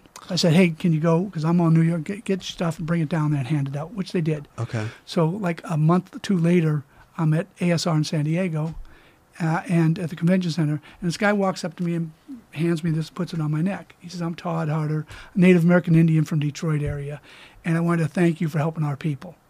We became friends, and he says, I do a skate event out in the largest um, powwow called Gathering of Nations in Albuquerque every year, the last weekend in um, April. Mm-hmm. And I've been doing it with him the last 13 years. Every rider that we have, from Cardiel to Ray Barbee, Rowley a couple times, Alva probably 10 times, Christian, Steve, have all gone out there. Because what they do is they have this big dance pow- powwow i- inside of an arena where, like, over the weekend and stuff, there's like 100,000 people come. And there's probably 2,000 dancers. And that's on Friday and Saturday. So, Friday, so Todd, I reached out to Pendleton Mills, and they make native uh, wool from Pendleton Mills up in uh, Oregon. So I buy like 100 yards of fabric. I make shoes, and then Todd sells them at the powwow. The money he makes from that, he then goes back and helps out his local area with trying to get kids off of drugs and trying to get, you know, at the reservations. And so it's kind of a great circular thing. And so that's on Friday. And Saturday, we go to the local skate park, and he has a skate contest and uh, all nation skate jam. So there's always like 800 people. And so we barbecue. we give away special shirts we make up every year. We give hats away. Is Bob there making uh, waffles? Bob, Bob burgers, dogs. But Bob, Bob, Bob, Bob's in charge of the line. Okay, Everybody okay. comes and they get a hat and then they get a T-shirt and they get some swag and then they go out and skate and stuff. So Todd, they have a big teepee and they have a big blessing. Open it up and then away the you know, native kids skate. Rad. And so every year, pretty much sell out the five or six hundred pair of shoes that we make up for them, and so it's it's a win-win thing. So he he cool. he blessed you with this at, made for for uh, helping helping his, the his people during the fires. right? Wow. He just got this he is just he just got married. Todd's probably like forty-five or so. He just got married uh, this last summer, and he's uh, it was at Devil's Lake in Michigan. Uh-huh. He invited me to come, Pete to come, Tony Alva to come. Um, these friends of ours from Scotland, we're all kind of friends. Dee Dee from Chicago, so we all went out rented a lake, a lake, rented a lake house, and he got married on a pontoon in the lake, where it's only up to your waist in certain areas. So we're all out in the water. Tony Alva was the minister, and he uh, did the ceremony. And so there they all are. We all have matching Hawaiian shirts. We made some shoes up for him. And so it was supposed to be on Saturday, but there was a big storm coming, and they were going to have the reception there on Saturday in this big hangar by the lake. So we moved it up to Friday afternoon and did it before the rain came. So we're out there, there uh, on a on a pontoon up on top, and we're all in the water up to our waist. And it was probably like six boats, 40 or 50 people. And then the next day there was like 100 people at the reception. So we beat beat the rain by doing it out there. Nice. So it's kind of a fun story where you got a bunch of skaters, you know, that know Todd, and we showed up there and stuff Yeah. you know. But there's a lot of friends that uh, are Native American Indians wherever we go. Uh, Dan, uh, Darren, Darren, Thor- Darren Thorpe. Is it? Yeah. Dan, I'm trying to think of his last name. Dan, Darren Thorpe. I think. Sorry, I messed your name up, man, but I, I know of you and stuff. But they all they come out and help and stuff for for that. You know, there's another skate link that Yeah. ties in ties into it. I mean, man, you you've been a part of so much skate history, you know, and and just it's it's it's crazy. It's crazy. You have to just understand, from my perspective, in 1974, 5, 6. Yeah. skaters gave Vans a purpose. Well, not football, basketball, baseball. They liked our product, and here we are four or five decades later, still. Everything we do, pyramid, top Yeah. is skateboarding. Got to think of skateboarding. That's Love a- And that. sometimes, sometimes we get a little bit away from it. I don't get away from it. Sometimes the company gets a little bit away. Bring Right. it back in. Bring it back. Bring it back. You know, got to make Bring sure that you know those riders that we have, you know, on our list. Look- look at this That, list, you know, bro. Powerful you list there. that, you know, Let just take a look at it. Sure. This is like 41 people. Yep. That's just That's the just our global. skate team. That's the just skate team? Yeah, that's just that's a global skate Listen, team. So put there's put number 42 on there. I'll get on there on. easy, bro. hey, Yeah, Van Engelen, Rowley, Chima, Christian, Curran, So Elijah, much Gilbert, right? Gra- Grosso, some rest new in shoes peace. coming out for Curran quick too. Yeah. Lizzie, Kawa, Pedro, Ron, I mean, you, I, Cab, per, Stacy Peralta, Tony Always. Alva. So just- cool, it's man. all-star So, squad. Yeah. You know, All stars. It's, it's just From you know, all eras. Yeah. It's not Yeah. just I know. any you know, particular people, era. You know, people that I really admire. Somebody like Omar, Mm-hmm. since he was like 13 years old, he's been sponsored by us. But Omar, He's You, great. you have you, you you ever have a contest that you want to have somebody surfing or Mm-hmm. skateboarding or snowboarding, or you want to go do street, or you want to do bowl, or you want to do vert, or you want to do park. Options. Just Yeah. in his backyard, he's got a pool that doesn't have water in it. you know. So Thrasher was doing a article on him, a video, and so they had people stop by for two days and, and go. So I'm in the backyard, and they got beers over here and food over here, and then they take you in the room do the interview, and then you go back out, and they're all skating and stuff. You know, it's just like the Ramona Rumble. I remember going down there. We went down to Ramona Rumble, and so there's all these tents and there's a vert ramp, and this one somebody's relative was connected always with Grosso and stuff, but like uh, um, it was just a, a vert afternoon. Now, there's all these tents set up. Okay, the Hells Angels are in the booth next to me. I'm barbecuing. Would you guys like a cheeseburger? Yeah, yeah, yeah. I mean, that's who's there. You know, there's all these different, you know, groups. Okay, Hell's Angels are next to me. Okay, these guys over here are some kind of crazy man.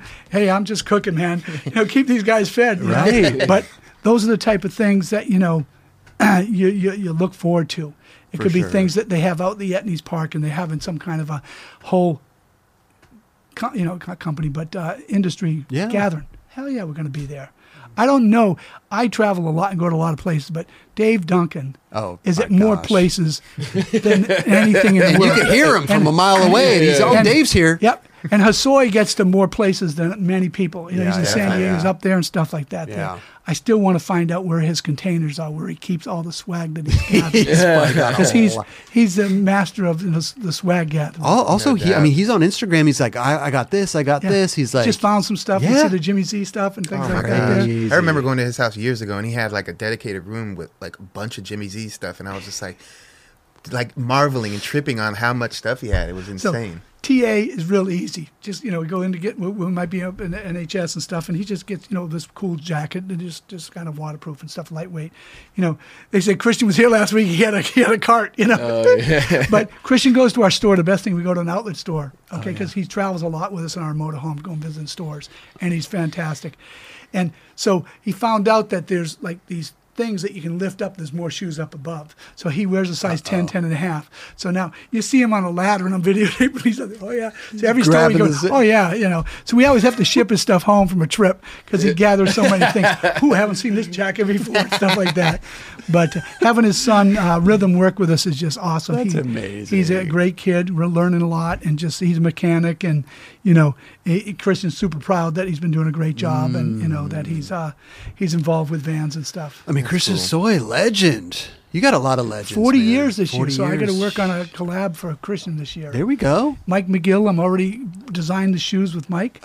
So his uh, his McTwist is 40 years old.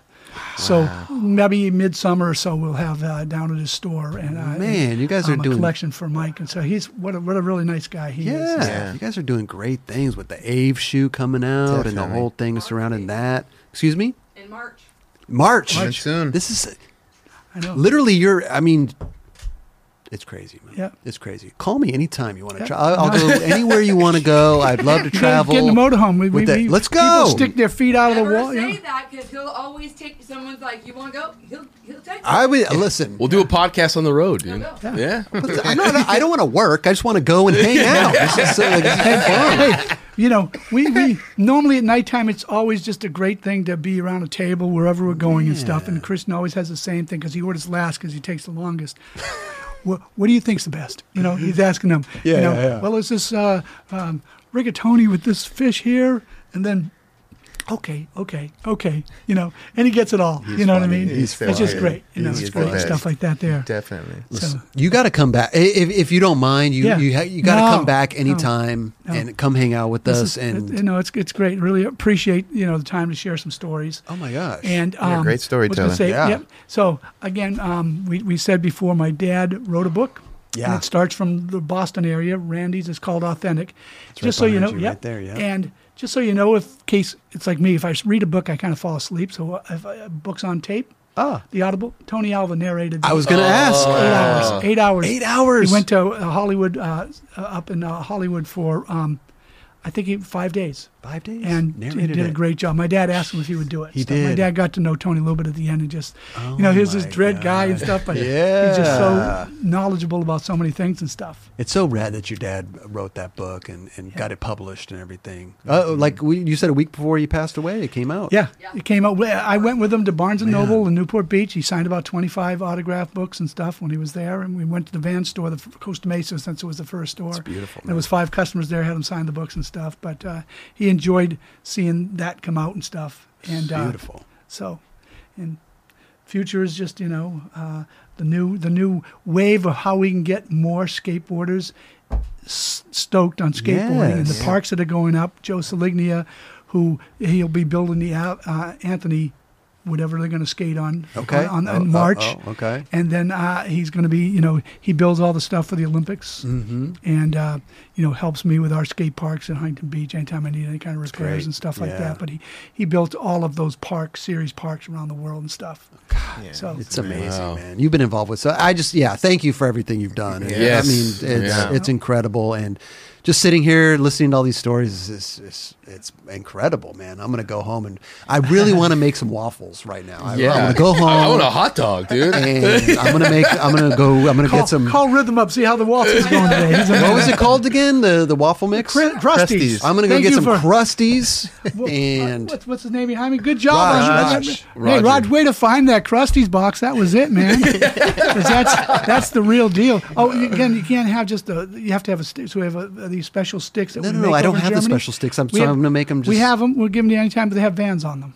Oh yeah. Yeah, because we we buy them uh, from over in Germany. The m- machines are made in Germany. Oh. Yeah, so we probably have like 25 of them around the world. so sick. Uh, This has Listen, been great. can we give you some nine club stuff to take home with Hey, you if you want? good. I Uh, yeah, it. Kelly, we do the honors, course. bro. Yeah. This has been what what, so. si- what sizes are you? XL, X- XL, XL. Okay. Yep. yeah. Bob's XL. So, oh yeah, we'll give them all some some stuff too, but we want to give you some stuff. And uh, Oh, look at yeah, the what a- rowing board over there. What That's a, cool. Yeah, this is a what a journey. Yeah. What a journey. What? No, I was trying to ask the questions to the guys, you know, for the early days, 25 years ago, where Sure. they were signing posters and stuff. Where today, it's you know, cam Photo. Selfies. So, Yeah, yeah, yeah. so uh, at Mike McGill's, he had a new store about about a year ago, and so I went down to barbecue in the backyard, and so all the Bones Brigade guys were there, and there was a line forever. But what happens today is people bring you know five, six things, and it's it's harder because you want to get all They the people it. in, For sure. you know, and then a picture and everything, and they don't want to say no and stuff, but you got to kind of say, hey, you know, can you come in, get one thing signed that we give you, Yeah. and then move on, but you can't, you know, It's hard. It's hard. It's tough. It's really It's tough. Yeah, you don't wanna Especially with those legends. The legends, everybody has something from that era that, that means so much to them that they want signed. I had a blue Hawaiian shirt signed by Tony Hawk when he did his 900 up Oh. at the X Games in um, in San Francisco. I got home and I'm looking, you know, my wife goes, "Oh, you had ink all over your shirt. What'd you do with it? Oh, I got it all out." oh no. Kidding me? You know, I had him sign it that day. And so uh, my wife, she's really picky about you know clothes getting all done and stuff. But She oh, cleaned it. So, can I tell one? Please tell so another Here's one, a story. please, so, yeah. so here it is. I hear about the X Games the first year. It's going to be time. Rhode Island, first year, yes. So this is going to happen, let's say in July. So this is like May, late May, and I hear, okay, I got this Ron Semiao's name, and uh, I call up and I says, hey, I hear you got a thing called the X Games, going to have skateboarding and BMX and all these different things, luge, and you know, I got riders and all that stuff and stuff. You know, do you have uh, is there any kind of you know small sponsorship? He says you have two million dollars. I said no, you know, because this is the '80s. You know, what I mean, I mean '90s. It was '90s. I Sure, said no. sure. He said okay, sorry. You know, so that was it. So it just ticked me off. So I get the motorhome. Now these old motorhomes had nothing inside. It was totally stripped. Okay. Uh-huh. And I load this mother up with you know a- shirts, hats, Frisbee. every fris- I frisbee, love- everything and stuff, right? Just and out I, of s- I drive with my buddy across the country, and then Christy flies in. Terry goes home because he's a football coach. Me and Christy drive from Philadelphia up to um, Rhode Island Uh-huh. for the X Games. So now we're guerrilla marketers. I love it. So there's a guy named Sid, okay, from Water Brothers, famous Abruzzi. S- Sid. Sandra Webb? Yeah, Sid Abruzzi. Yes. Sid- okay. So Sid, a legend up there, and he's got his own store, so that's going to be my home base.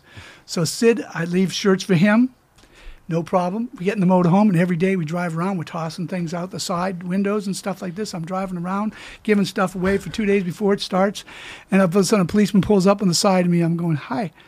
He's, I'm thinking he's going to get in trouble for, for us throwing stuff out. He says, everybody else in town has your hats. Can I get a hat? So Yeah, right.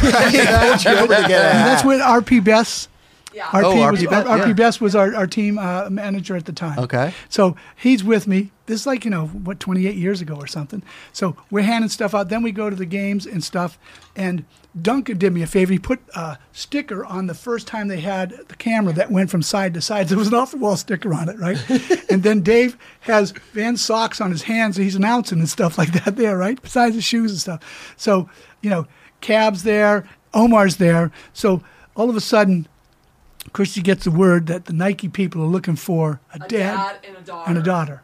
Okay? And they look at me, and I look at Omar, and I jump on Omar's board because they're like, "There she is!" and they skated me away. Skated over away and stuff like that. So again, we were doing all kinds of things, you know, handing stuff out. I love that, but you, it was so out of spite. I love. I love that. This, yeah. It was. So that was that was kind of like my, my, my, my first time going to, and it was you know it was I, I, I, it was a great for the industry and stuff to get something going there, and so you know we had another little run in uh, years later with the Vans Warped Tour, you know, Uh-oh. and so You're getting the good stuff now. Yeah. What happened? so, yeah. so the Vans Warped Tour, you know, we're, we're on it, and you know, Bob Hurley was at the very beginning years and stuff. So later on, uh, they got acquired by Nike and stuff. So we had a Hurley stage and a Hurley.com stage. Mm-hmm. Okay, and great, you know, it's industry, no problem. They're clothing, we're shoes, and no big deal. But they're owned by a parent company, and so um, Nike came in to sponsor the Van, the U.S. Open okay. and they did a big job blowing it big all up and stuff like this. Okay,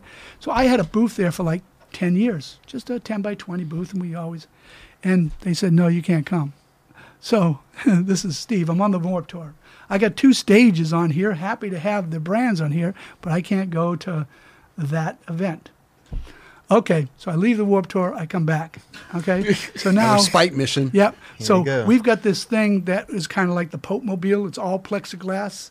It's actually over next to Huntington Beach Skate Park. The guy at Grinders bought it from me, and it's a, like a 1974 Pope Mobile. It ha- and, and we have a ramp inside of it. Okay, little ramp inside of it. So we put girls in there, and then they're going to be tossing out stuff up and down the boulevard.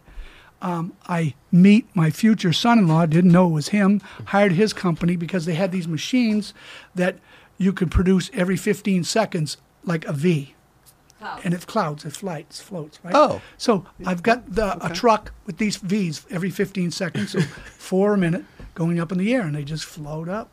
Disintegrate. Yeah, they keep going. Oh, they keep. Oh, I never stop. I have no Yeah. idea. never They got, I got this our clown motorhome, yeah. okay, and we got people in the motorhome, you know, tossing things out. And Jack Sur Shop is here on the fourth floor. Was there? That's my, that's where my home base was. So I had a banner made, 30 feet by 100 feet. I have Pi- Pilot Bob that I met years ago that did um, Daytona Beach with me and Bob for spring breaks, and he has a banner made like in two days. And so we had our banner fly overhead for four hours a day and had uh, all these V's flighting around. And we had all these young girls with backpacks just handing out shirts and everything else for the four days. Kevin, who used to be a president, uh, who was our president, uh, and he worked for Nike for like 20 years. So those people called him up. Nothing I can do to Steve. Mm, you pissed him off, you know. So we were just trying to do, you know, uh, a little because we heard in the early days they used to do all this stuff. So anyway, I was just doing it to them for that week and stuff for the weekend for. for so the next year did it too, and then the next year I just laid off them and stuff. I, I got my point across. It didn't help anything. Made me feel good though. You know, if it's good enough for your companies to be on ours, and we've been doing this for 10 years, so they kind of come in and conquer things in a big way, and then they leave to go to bigger things. So they left, and that's when Vans came in and, did, and took it over for the next eight years and stuff. I think more of the story is like if Steve wants to go somewhere, you let him go, Right. or else he's going to just go out of spite He's anyway. gonna go Yeah. anyway. Yeah. but uh, that's just you know part of life. Raj, is there any. V smoke machines going out outside of the studio right now? Looking for him. Amazing, amazing. Thank you so much. First of all, first so of all, fun, dude, this has been incredible. This has been incredible. Thank you. Yeah. Don't No. get don't get up. We want to give you some nine club stuff. All This is always stay with your waffles. You got to stay hydrated when you're like cooking that. those hot dogs and and and and And it's Yeti. That's cool. Yes. Pete would be really proud. Yeah, we got 'Cause, uh, Yeti. Yeti, when we go to different events, they give us coolers and different things and Okay. uh, items They're- like they're that very- there. yeah, they're Yeah. great. They're great. We got our Awesome own nine club well. and a mug. I don't know if you're a coffee or tea drinker in the morning. Get your Tea, little I'm a tea man. get your night. Oh, uh, that's awesome. English breakfast, Earl Grey. What do you? Yep, that's yep. it. Okay. I'm, I'm nothing fancy, but I do put milk and sugar in it. There you go. There There you go. go. Look at Engli- that. English style. Stance socks. Yep. Oh, good. nice. Yeah. A lot of Gotta our, keep lot of your- our friends work over there. And There they're you very go. Good, great There you company. go. Gotta keep Love your- how they do custom things too. Yes. Yes, oh yeah. And of course, our nine club hoodie. It's kind of like the same one I got on here, except it's black though. So there you go. Proud, proud, to, proud to wear it. Yes. Stuff like that. There. We got other you know, stuff in the back. we got too, other stuff. If too. you want yeah. This look is just a little, you know, a little little swag. Love, love the set. G- Glad to be back up in the uh, Venice area. We have a little store over on Washington Boulevard. It's Yeah. been there for a long time. I and, know. You know, it's uh, it's amazing when you run across people and their passion for the same thing that you know you've been doing, Mm-hmm. I've been doing for my whole life and stuff, and share stories. The best thing is hearing some of the old legends. When you get the young people around them, they try to tell them, "Hey, don't go this way." Right. Yeah. Okay, because Yeah. we've been there, been in prison, been uh, addicts, and been clean for 16 years, been clean for 24 years, Mm-hmm. and the stories and it resonate hopefully with some of the you know young people. Totally. stuff, you Sure. know. Yeah, You man. know, we don't want you to be perfect, but you know, just Yeah. keep it somewhat. Keep your money. Spend it in a nice way. Buy some Pay your real taxes. estate. Pay your taxes. Yeah, pay your taxes, please. Don't get caught up. But uh, again, Steve, you got to come back. Please, Yeah. anytime we have, you got to come back, tell more stories Yes, because it's been incredible. This has Good. been amazing. Thanks.